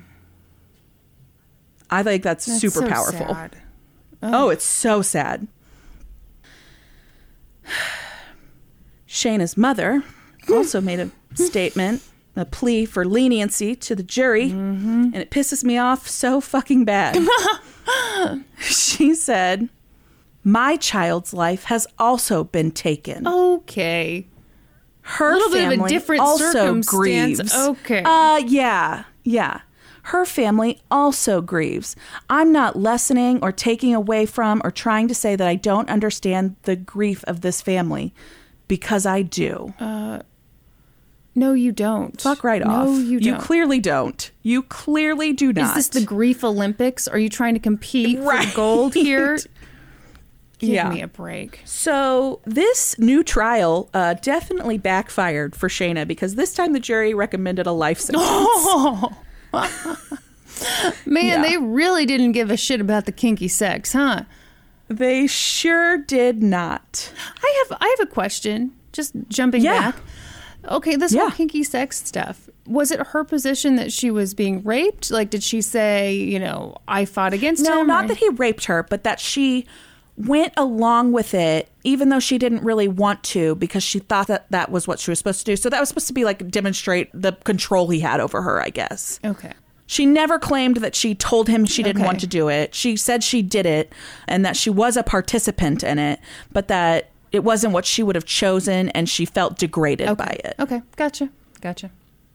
So the judge upheld the jury's recommendation to a life sentence, and with that, Shayna will become eligible for parole after 17 years. She will be 44 years old. Wow. Ryan's stepdad said, "This is justice. This is what this is all about. There's never going to be closure, but at least we don't have to walk through that door again." Yeah. That's true. Yeah. I think closure is kind of bullshit. Oh, yeah. It definitely is. It doesn't really ever happen, does it? And I've never been through anything like this, but I can't imagine that there ever becomes a time when you're like, yeah, that's fine. That's fine that happens. Yeah. Yeah, exactly. Yeah, no, that never happens. Yeah. That's the story of Shayna Hubers. Okay, I've got to do some Googling. I think she's... Okay. She's beautiful, and he is a very handsome man. Like, she's super beautiful. Like, they were a beautiful couple. Okay, Shayna Hubers. All right. Oh, she is cute. Yeah. So they likened this case, a lot of people compare it to Jodi Arias. Oh, he was hot as hell. Yeah, he's super good looking. Yeah, they made a beautiful couple. Yeah. So they compared it to Jodi Arias? Jodi Arias, because she was, so obsessed with this, and then tried, after she clearly murdered him, tried to make some claim that he was abusive the whole time or whatever, and that it was all self-defense. Okay, I've got to quit looking at all these photos. Quit looking at everything. Yeah, I surprisingly had never heard of this case, so thank you to Chica Chibi on Twitter for this recommendation. It's a case that was made for you, really. Oh, it's a super me case. It definitely is. Oh, gosh, his sister's beautiful, too. I just found the picture of her with the tiger. Uh-huh. Yeah. So what do you think? Do you think that was that she lied the whole time? Do you think she intended to kill him? Yeah. It sounds like she was the abuser and he was the victim. I agree. Yeah. The fact that he tried to remove himself from the situation in his own apartment and locked himself in his bedroom and told her to leave. Yeah. To me, it's like, that's all the evidence you need. And then if you need more, there's a mountain of it. Exactly. Oh, yeah. Oh, terrifying. She made some comment, and I left it out because there were plenty of weird comments that she made in that initial interrogation video. She made a comment, like, laughing about how no one was ever going to marry her if they found out she murdered her boyfriend in self-defense. That's what she's focused on? Yes. So along with that, she did get married in prison to a fellow inmate, but she has since gotten divorced, so... Wah-wah. Didn't work out for her. To a fellow inmate, like to a man, to like another woman in the prison? Like what's the deal? So the details are a little bit odd. It is a... the person was convicted as a man, but now identifies as a woman. Oh, okay. So I don't know if that means that they were in the same prison or what. But they got married in prison, but they divorced less than a year later. Well, it'll happen. I really tried to find more on that because I thought it was very interesting, but there's really not much information. I mean, hopefully if you've transitioned, I feel like it would be really dangerous to be in a men's prison. I agree. Yeah. I agree. So I'm assuming that because that person has transitioned that they are now in a female prison. Man, oh man, what a story. That was terrible. Thanks a lot. No problem. Well, poor David. We probably shouldn't do questions because I don't want that poor young man to be trapped in his bedroom any longer than he has to. Yes. He's behaving wonderfully. He's just quiet as a mouse. Really? Because I heard he got mad and peed on the front porch. That was Oliver. Do you want to tell that story? Oh my gosh. Okay, so we had to order more cards for the Patreon. And so I did a porch drop off to you for you to sign them. And then you came and did a porch drop off for me after you. Don't worry, guys. So, I didn't drive. Norman drove me. I'm on painkillers. Don't worry. Yes, exactly. So you stood in the driveway and I stood on the porch and we talked for a little bit. You know, we maintained social distancing or whatever. But I let Oliver out while you guys were standing in my driveway because you're his favorite people on the planet. And... So he was very excited to see you and Norm, and he came down, you guys fed him or whatever. And then he stood on the porch, and I don't know if he was mad or what, he peed on the front porch, which he's never done. It was the weirdest thing. He seemed pretty embarrassed about himself, about his behavior. Okay, so as we were driving away, Norman was like, man, what a power move. I was intimidated. It was such strange behavior. I mean, he just looked us in the eye. I was like, this is my porch. Yeah, this is my porch. Yes. Glad you guys came to visit, but, social distancing, I'm going to mark this right here. Oh, my gosh. Yes. It's very bizarre. Well, on that note, on the note of dog piss, why don't we move on to Supreme Court inductions? Let's do it. Do you want to tell people how to get inducted? I do. I'm itching to tell them. You guys... Like I said, my dying wish is that you join our Patreon at the Supreme Court level. And once you get to that level, you get all kinds of goodies. You get a sticker. You get a card with our lovely autographs that Oliver has not peed on. You get bonus episodes. You get bonus videos. You get into the Discord and you get inducted on this podcast. And this week, we are doing names and favorite books. Jez. The entirety of the Harry Potter series. Courtney Innes. The Program series by Suzanne Young. Erica. Serena by Ron Rash. Megan. The Great Gatsby by F. Scott Fitzgerald. Jill. Idiot. No author, so I don't know if that's just an insult or what. Katie, or Kay Burns if you're nasty. Lies My Teacher Told Me. Caitlin M. The Cormoran Strike series by Robert Galbraith. Ah, how do you say that? I know it's the fake name for J.K. Rowling. Yeah, Robert Galbraith, right? Galbraith? I don't know. Close enough. Yeah. Potato. Okay. Samson Perry. Warriors by Aaron Hunter. Kayla. Velocity by Dean Koontz. Allison Sterling. The Harry Potter series. LLP. The Cradle Will Fall by Mary Higgins Clark. Okay. What? That's LLP. London's initials will be LLP. Uh-huh. So that's what we call her when we refer to her sometimes. I like that. Are you feeling a little weird now? I am. My unborn baby is a patron. And her favorite book is The Cradle Will Fall. Yikes. Yikes. Ashley M. The Husband's Secret by Leanne Moriarty. Welcome to the Supreme Court. Welcome, guys. Thank you so much for your support. We appreciate it so much. If you're looking for other ways to support us, please find us on social media. We're on Facebook, Twitter, Instagram, Reddit, and of course, Patreon. Please subscribe to the podcast wherever you listen, and then head on over to Apple Podcasts. Leave us a rating, leave us a review. I'm sorry for all the weird giggles. Oh, God, I keep cutting you off with my weird giggles. What do you want to say? What do you want to say? I laughed, and then I felt weird, and then I started to say something, and then I felt weird.